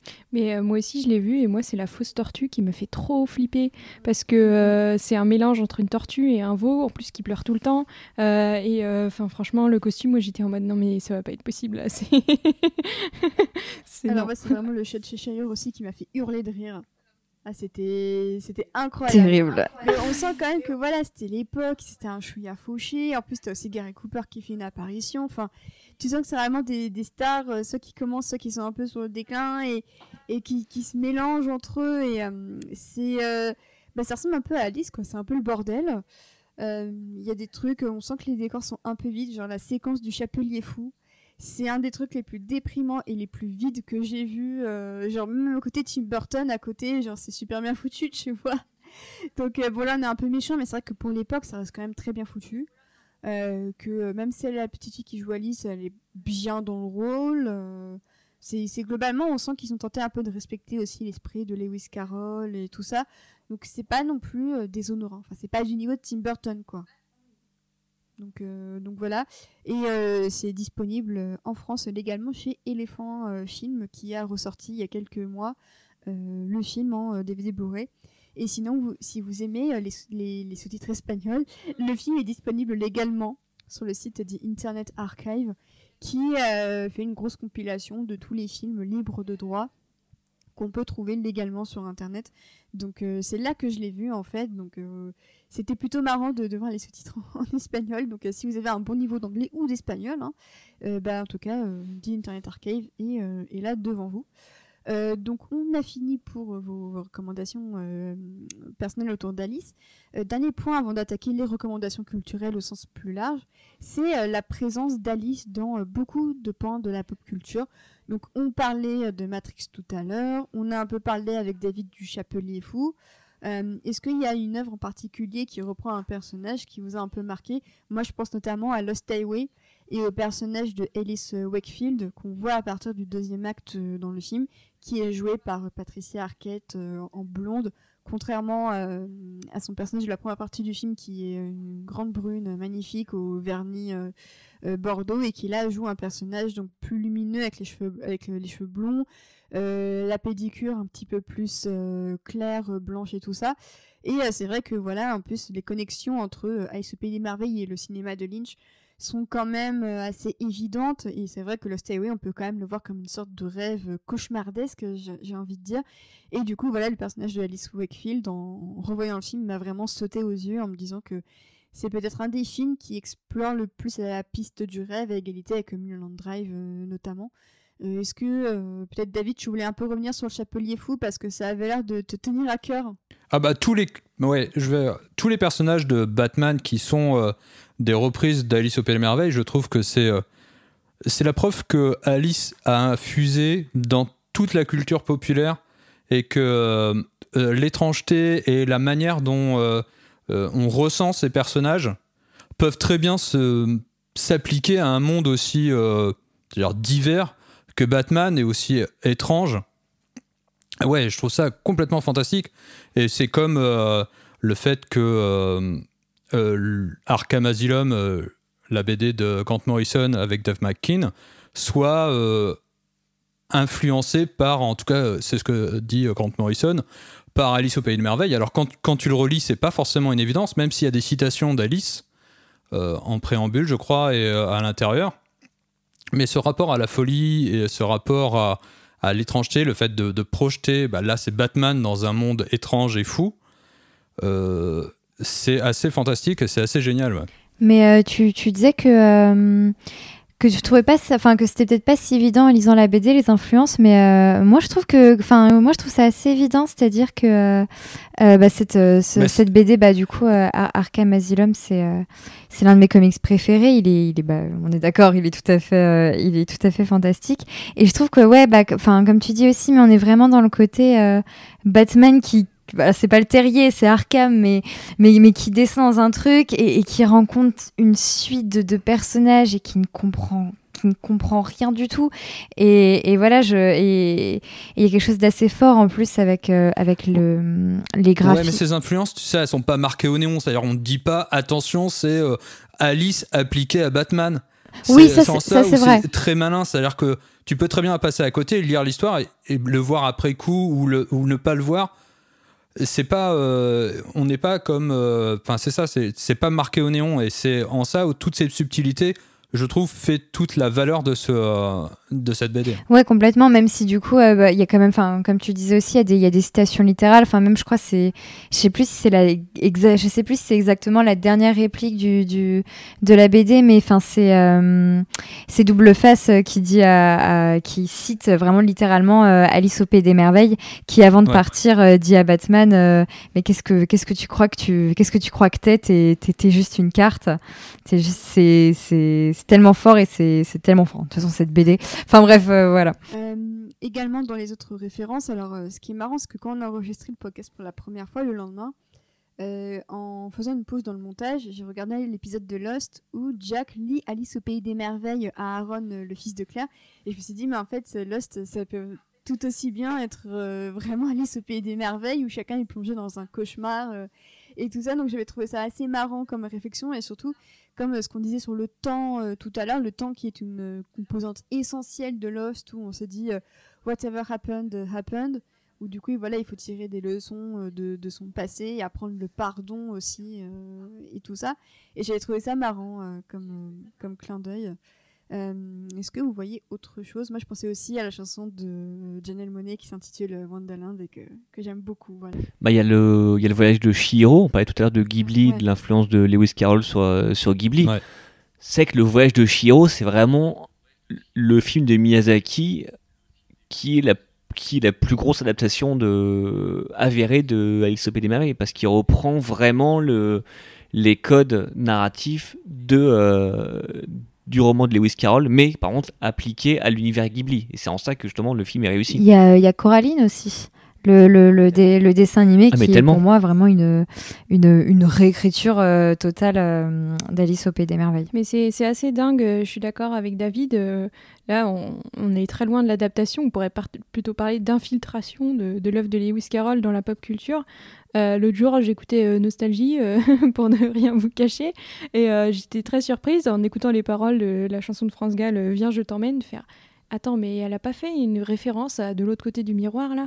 Et euh, c'est assez dingue euh, de, voilà, de tout ce qu'on a parlé, France Gall, euh, Donjons et Dragons avec les pieds vorpales, euh, et de tout ce qu'on a dit avant, moi personnellement, j'ai un petit faible pour l'album d'Indochine, Alice et June, où, que j'ai- j'aime beaucoup la chanson euh, euh. Euh, mais ouais, c'est assez dingue de se dire que on retrouve euh, Alice est partout, Euh, tout est lié. Donc on retrouve Alice partout, voilà. En tout cas, des traces un petit peu partout dans la pop culture. C'est ça. Et euh, dernière grosse référence, et euh, on avait un peu parlé la première fois avec Maximilien, c'est euh, euh, Fille perdue, donc Lost Girls, de Alan Moore. Et, euh, en fait, donc c'est euh, bel et bien les héroïnes du monde de- d'Oz, du magicien d'Oz, de Peter Pan et d'Alice au pays des merveilles. Et qui en fait, ce sont bah, ces trois héroïnes qui se retrouvent euh, dans une histoire euh, érotique où en fait elles se rendent compte qu'elles ont été des héroïnes de contes de fées. Et du coup, euh, voilà, j'ai un peu relu du coup pour bien préparer. Et du coup, effectivement, c'est un, un projet quand même assez sulfureux sur le papier. Mais en fait, c'est vraiment l'éveil érotique de trois héroïnes de contes de fées qui ont plus ou moins des degrés qu'on a projetés sur elles tout au, tout au long de, des décennies. Et euh, c'est un projet vraiment, euh, c'est très perturbant à lire. Enfin, moi, j'étais vraiment comme ça dans la page, ouh, comme ça.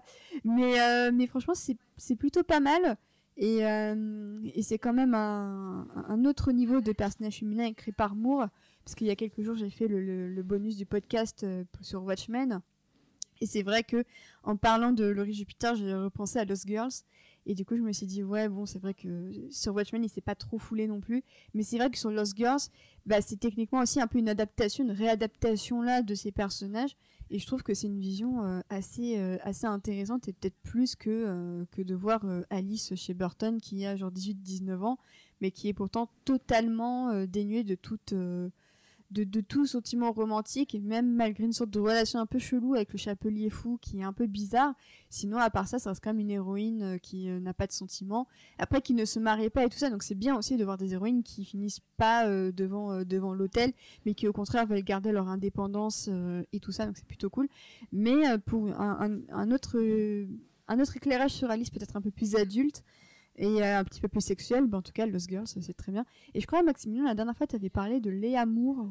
Bah, c'est justement ce que sur quoi je voulais embrayer, c'est que euh, donc la fille de Alan Moore, qui s'appelle Léa, euh, a scénarisé une adaptation en comic books des deux, euh, des deux romans de Lewis Carroll, donc Alice au Pays des Merveilles d'un côté et de l'autre côté du miroir de l'autre. Et après, bon, c'est c'est très très très fidèle quand même à, au roman. C'est même, il y a même des, euh, des fois la phrase ou la réplique près. Donc scénaristiquement parlant, c'est pas non plus fou. Toi, tu parlais de réinterprétation avec Alan Moore. Là, on est vraiment plus dans l'adaptation littérale. Et euh, ce qui est intéressant, c'est surtout de voir les graphismes et la façon dont, finalement ça s'adapte très bien à des dessins de comic book.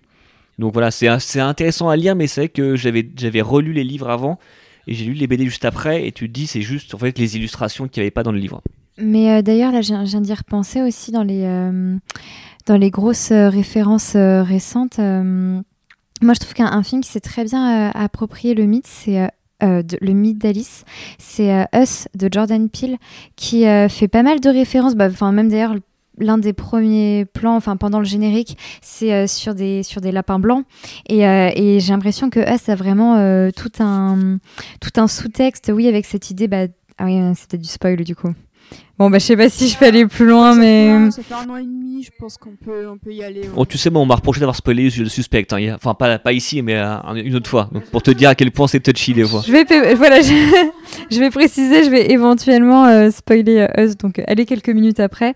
Voilà, je pense qu'il y a vraiment un côté un peu, ouais, une, une sorte de réécriture avec quand même il y a, ces idées de monde souterrain qu'on veut cacher finalement on sort et il y a l'idée de par rapport au twist final parce que bon maintenant tant que je suis à spoiler euh, que par rapport au twist final bah que qu'on soit qu'en fait qu'on soit issu du monde souterrain ou du monde euh, de la surface bah finalement en fait ça ça change pas grand chose et, euh, et, et, voilà je c'est c'est une jolie réinterprétation de, de certains codes euh, de, de, ce mythe par rapport à la à la folie qui est mise en parallèle avec des minorités politiques et euh, et voilà, et, du coup j'aime bien. Et en fait, on tient peut-être là notre première Alice Noire avec euh, Nyong'o en un sens. Ouais, complètement. Ça se tient, ça se tient vraiment. Euh, du coup, ouais, je pense qu'on a fait à peu près le tour de tout ce à quoi on pensait. Donc, évidemment, cette livre euh, euh, n'attend que vos, vous, que vos suggestions. tout ça ne demande qu'à être complété. Il y a fort à parier que durant les prochaines années, ben, on continuera quand même hein, de, parler d'Alice. moi, en tout cas, je continuerai à consommer le thé Wittard. Parce que Wittard, c'est une célèbre maison de thé anglaise qui a sorti toute une collection D'Earl Grey, d'English Breakfast euh, aux couleurs des gravures justement d'Alice au Pays des Merveilles. Euh, et d'ailleurs, j'en profite pour saluer Mélissa et Lucille qui ont justement cette boîte de thé euh, Alice chez elles. Et, du coup, on voit à quel point Alice peut vraiment s'appliquer, surtout même dans des domaines type vente de thé, type business. Ça reste quand même quelque chose d'assez d'assez juteux. Et enfin, voilà, dernier mot. Alice a quand même deux attractions à Disneyland Paris dont une de mes préférées qui est celle des tasses qui tendent sur elles-mêmes, que j'adore, et en plus je trouve que même euh, en matière de structure, avec tout ce grand chapiteau euh, bleu et tout ça, je trouve que c'est juste magnifique avec les tasses, je trouve ça vraiment trop beau. Et la deuxième attraction, c'est un labyrinthe. Euh, qui conclut ouais, sur le château de la reine avec tous les personnages, avec la fameuse chenille qui, qui fume, et que d'ailleurs mon, mon, copain adore se mettre devant pour faire la photo et fumer en même temps que la chenille. Donc Voilà, à chacun ses personnages préférés, j'ai envie de dire. Hein. Donc t'es en train de dire qu'il adore faire la chenille, c'est ça Il adore D'accord, faire la chenille. ok. Invitez-le au mariage, il adore faire la Bah oui, exactement. Enfin ouais, sauf- les gens faut qu'ils savent, il faut qu'ils sachent aussi comment il fait la chenille. C'est ça, exactement. exactement. Euh, bah, en tout cas, on en a fini pour Alice au pays des merveilles. Donc euh, merci à vous quatre. Et c'est le moment de passer rapidement à vos recommandations culturelles en lien ou non avec Alice au pays des merveilles, euh, sachant que euh, n'oubliez pas que on est en octobre, mais que là on sera en décembre. Donc même s'il y a des films que vous conseillez, il y a moyen qu'ils se plaît en salle. Ouais, bah, on commence avec Maximilien. Alors moi c'est un film que j'ai vu donc très récemment qui sortira le 18 novembre, qui a été avancé, qui devait sortir le 2 décembre, c'est Mandibule, le nouveau film de Quentin Dupieux, qui quelque part en fait ça peut avoir un sens avec Alice au pays des merveilles parce que le non-sens c'est quand même euh, c'est quand même euh, l'une des armes de, de Quentin Dupieux, donc c'est son nouveau film un an après le Dain avec euh, Grégoire Ludig et David Marseille du Palmacho, on a également Adèle Exarchopoulos. Elle Dont- très drôle dans le film. Ouais, bah en fait, il y a eu le- y a la série La Flamme sur Canal Plus qui est passée en octobre et euh, donc qui nous montrait déjà qu'elle avait un vrai potentiel comique et là c'est vraiment la confirmation. C'est un truc qu'il faut exploiter beaucoup plus parce que euh, elle est incroyable dedans avec Carole qui est quand même, quand même très très très perché, complètement casse-gueule, mais je vous- j'en dis pas plus. Et euh, il y a aussi Romeo Elvis qui a, un, petit rôle dans le film. Donc en fait c'est l'histoire de deux amis euh, un peu losers, donc David Marseille et Grégoire Ludig, qui euh, trouvent une mouche géante et qui se disent bah tiens si on se faisait de l'argent avec et puis voilà vont arriver euh, diverses péripéties. Alors le film a aussi un autre point commun avec au Pays des Merveilles, c'est qu'il est très court. Il dure 1h17, ce qui comme tous les films de Quentin Dupieux. Et si vous aimez Dupieux, vous allez aimer. Si vous aimez pas, ça peut passer parce que c'est je trouve que c'est un de ses films les plus accessibles. En fait, il est vraiment sur une voie quand même de plus en plus entre guillemets grand public depuis des films comme euh, Au Poste ou euh, Le Dain. Là, c'est pareil, c'est même au point où au début, tu dis, on dirait un peu un sketch euh, du Palmacho, du Palmacho qui a été tiré. Et même, dans, même dès la bande-annonce, on le ressent un petit peu. Et après, plus t'avances, plus tu tombes dans l'absurde. Et après, il rencontre les autres personnages, dont Adèle Exarchopoulos. Donc, euh, c'est un film vraiment qui m'a qui m'a plu parce que c'est la rencontre de deux univers que j'aime beaucoup. Et, sans rien spoiler, il y a une vraie fin. Ce qui n'est pas. Voilà, exactement. Euh, Juliette a réagi quand même. C'est un peu la réaction de tout le monde quand on dit ça c'est que Quentin Dupieux a un peu ce côté où qui colle avec Alice au Pays des Merveilles, le côté on va arrêter le film ici, on va dire que c'est perché et ça fera office de fin. Là, il y a, il y a un vrai dénouement, il y a une vraie fin. Et ce qui, euh, ce qui est une nouveauté, c'est son film le plus structuré finalement de tous ceux qu'il a fait. Et donc, euh, il est sorti depuis le 18 novembre et euh, moi, ça m'a vraiment plu. Ouais. Je me suis bien marré et c'est complètement barré évidemment. C'est un truc qui, plus t'avances et plus ça part en cacahuète. Donc c'est du pur du pur avec un soupçon de palmacho parce que tu sens que voilà le- leur, duo fonctionne très bien à eux deux et que leur passage de loser en fait ils pourraient les faire dans l'un de leurs propres sketchs. Euh, Juliette Euh, du coup, moi, je vais hum, poursuivre un peu dans cette, dans cette veine du non-sens au cinéma. Euh, J'ai un film plus précis à recommander, mais voilà, de manière générale, pour moi, si, euh, si au cinéma, quelqu'un doit représenter euh, aujourd'hui dans les réalisateurs contemporains l'absurde et le non-sens au cinéma, pour moi, ce serait un peu Charlie Kaufman, qui, je trouve vraiment dans sa, dans sa, ouais, dans ses, dans ses idées, alors que ce soit ses scénarios ou maintenant les films qu'il réalise aujourd'hui, a, a vraiment un côté très, très décalage qui ressemble beaucoup à Alice au Pays des Merveilles, des, des enchaînements de choses. Enfin, par exemple, Eternal Sunshine of the Spotless Mind, dont il est le scénariste. Euh, voilà, il y, a- un côté vraiment enchaînement. euh, Enfin, il y a quand même un fil rouge, mais voilà, il y a un côté enchaînement de choses absurdes qui correspond un peu à cette, euh, à cette vibe Alice. Et, euh, et donc voilà, et euh, du coup, très, tout récemment, euh, il a sorti donc un nouveau film sur Netflix qui s'appelle Je veux juste en finir, qui est un film que, bah, que je vous recommande fois mille, qui est un film que je trouve vraiment magnifique, splendide. Bon, alors par contre, ça met en miettes, mais ça, c'est le propre de Charlie Kaufman. N'importe quel film va, va vous détruire. Donc voilà, c'est voilà, c'est le petit disclaimer avant. euh, Préparez-vous à, à ne pas être bien. Mais, euh, mais voilà, c'est assez merveilleux et c'est- ça n'a aucun sens. En même temps, ça a tellement de sens et ça joue beaucoup sur, euh, les symboles. Et, voilà, c'est très fort. Si vous aimez, en tout cas, ne, comme devant, en fait, comme devant Alice, si vous aimez euh, ne pas, enfin plutôt si ça ne vous dérange pas de ne pas tout comprendre. Et bah foncez parce que oui, on comprend pas tout, mais ce qu'on arrive à saisir du coup est très personnel et très beau et, et voilà, ça rend son œuvre très très riche. Donc je vais juste en finir sur Netflix. Bien, euh, Adélaïde? Euh, moi, je vais parler d'un truc qui n'a aucun rapport avec Alice. Euh, mais comme on parlait des sorties récentes, ça pourrait être d'actualité. Euh, j'ai- je vais parler de la troisième saison d'une excellente série allemande euh, qui s'appelle Deutschland 89. Euh, donc ça s'appelle pas comme ça en allemand, mais euh, je me suis arrêtée en LV2 en allemand, donc euh, pardonnez mon accent. Donc en fait, la première saison, ça se passait en 83, Deutschland 83. Deuxième saison se passait en 86 et la troisième saison qui va donc sortir bientôt se passe en 89, le moment le plus intéressant euh, de la guerre froide et de l'Allemagne, même si euh, franchement moi j'ai appris plein de trucs sur euh, ce qui s'est passé en 83, il y a eu une grosse crise des missiles en Europe, tout le monde croyait qu'on allait mourir. Donc la série suit les aventures de Martin, qui est un jeune allemand de l'Est, qui est un peu forcé par sa tante, qui fait partie des services secrets, à espionner à l'ouest, notamment infiltrer une base militaire américaine. Et, euh, et en fait, au départ, euh, bah, il est nul. Enfin, c'est pas du tout un espion de formation. Donc, euh, il y, a, un côté assez, y a un côté assez drôle. hein. Il y a clairement une mission où je sais pas comment il fait pour s'en sortir, mais c'est au talent. Mais il y a aussi un côté hyper, enfin, un côté guerre froide, un côté hyper historique, hyper, hyper précis. Ça nous met tout de suite dans l'ambiance. Évidemment, la BO est fantastique. hein. Voilà, moi j'aime beaucoup, spécialement les années 80, mais là vraiment ça met, ça met beaucoup l'ambiance. Euh, la deuxième saison est encore plus plus intéressante parce que ça nous entraîne euh, pas juste sur le terrain européen mais le terrain international de la guerre froide. Ça se passe notamment en Afrique du Sud, en Libye, avec les trafics d'armes et tout. Euh, des trucs que, moi je ne connaissais pas, que je pense pas grand monde connaît.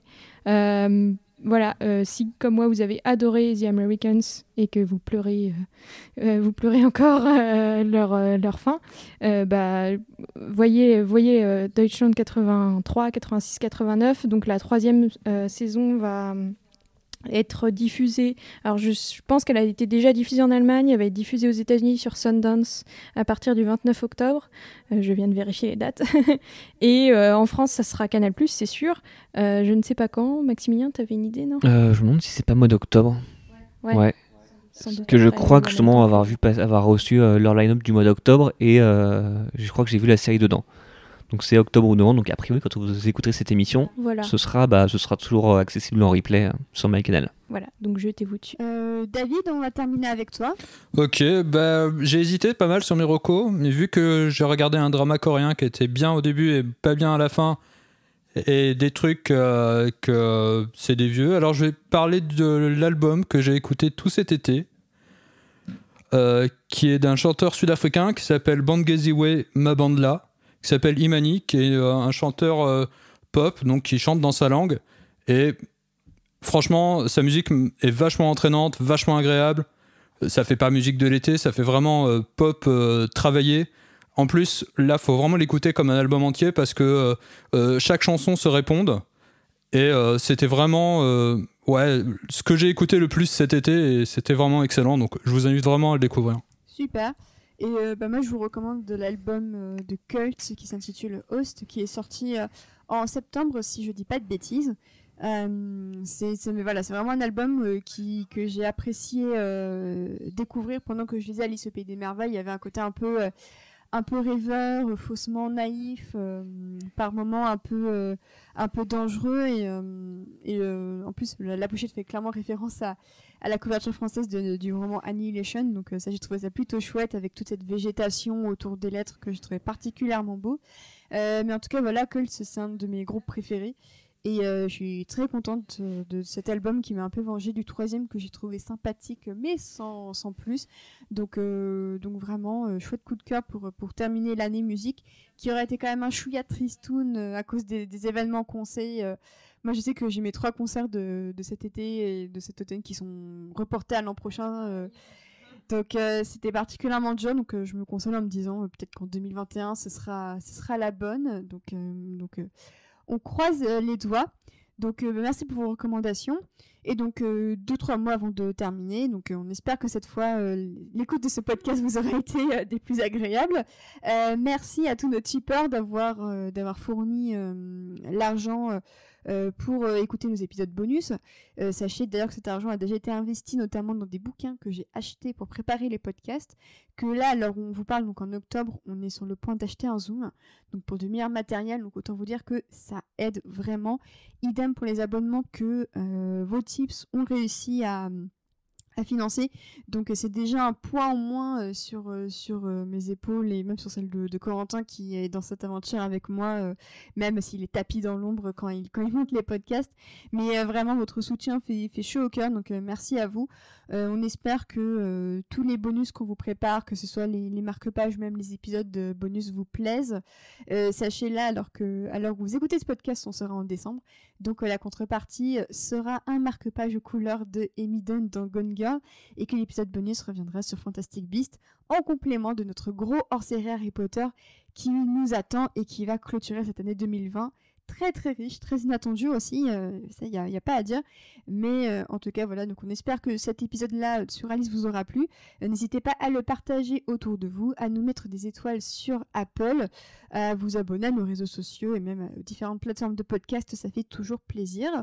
Quant à, vous, très chers invités, merci beaucoup d'être venus. Ça m'a fait très plaisir qu'on puisse avoir David sur ce coup-là. Bah, merci à toi de m'avoir invité. Euh, bah, merci Adélaïde, merci Maximilien, merci, euh, merci Juliette aussi pour les, pour les, pour les gâteaux. ah oui. très très bon. Euh, C'était des petits gâteaux en, euh, où il y avait écrit dessus It's Me et qui étaient à la cannelle et à la compote de pommes. Donc euh, idéal ouais. pour, euh, pour cet automne. Donc euh, vraiment. Et, pers et, personne n'a grandi aussi ouais, pendant ça, le dire, de ce podcast. Mais guettez les effets secondaires. Hein. Peut-être que vous n'arriverez pas à sortir. De... Oui, c'est peut-être c'est peut-être pas tout de suite. Attendez. Euh... en tout cas, voilà. Donc immense merci à vous quatre. merci à tous ceux qui, qui nous écoutent. du coup, prochain épisode, le hors-série Harry Potter pour terminer l'année. Donc autant dire qu'il y aura beaucoup, beaucoup de choses à dire. Euh, J'espère que vous allez sûrement réserver 12 après-midi pour écouter ce qu'on va vous concocter au rythme où ça va. Euh, donc d'ici là, portez-vous bien, continuez avec vos masques, à vous mettre du gel hydroalcoolique sur les mains et à respecter euh, les distances physiques de rigueur. On vous dit à très bientôt. Ciao. ciao. Salut.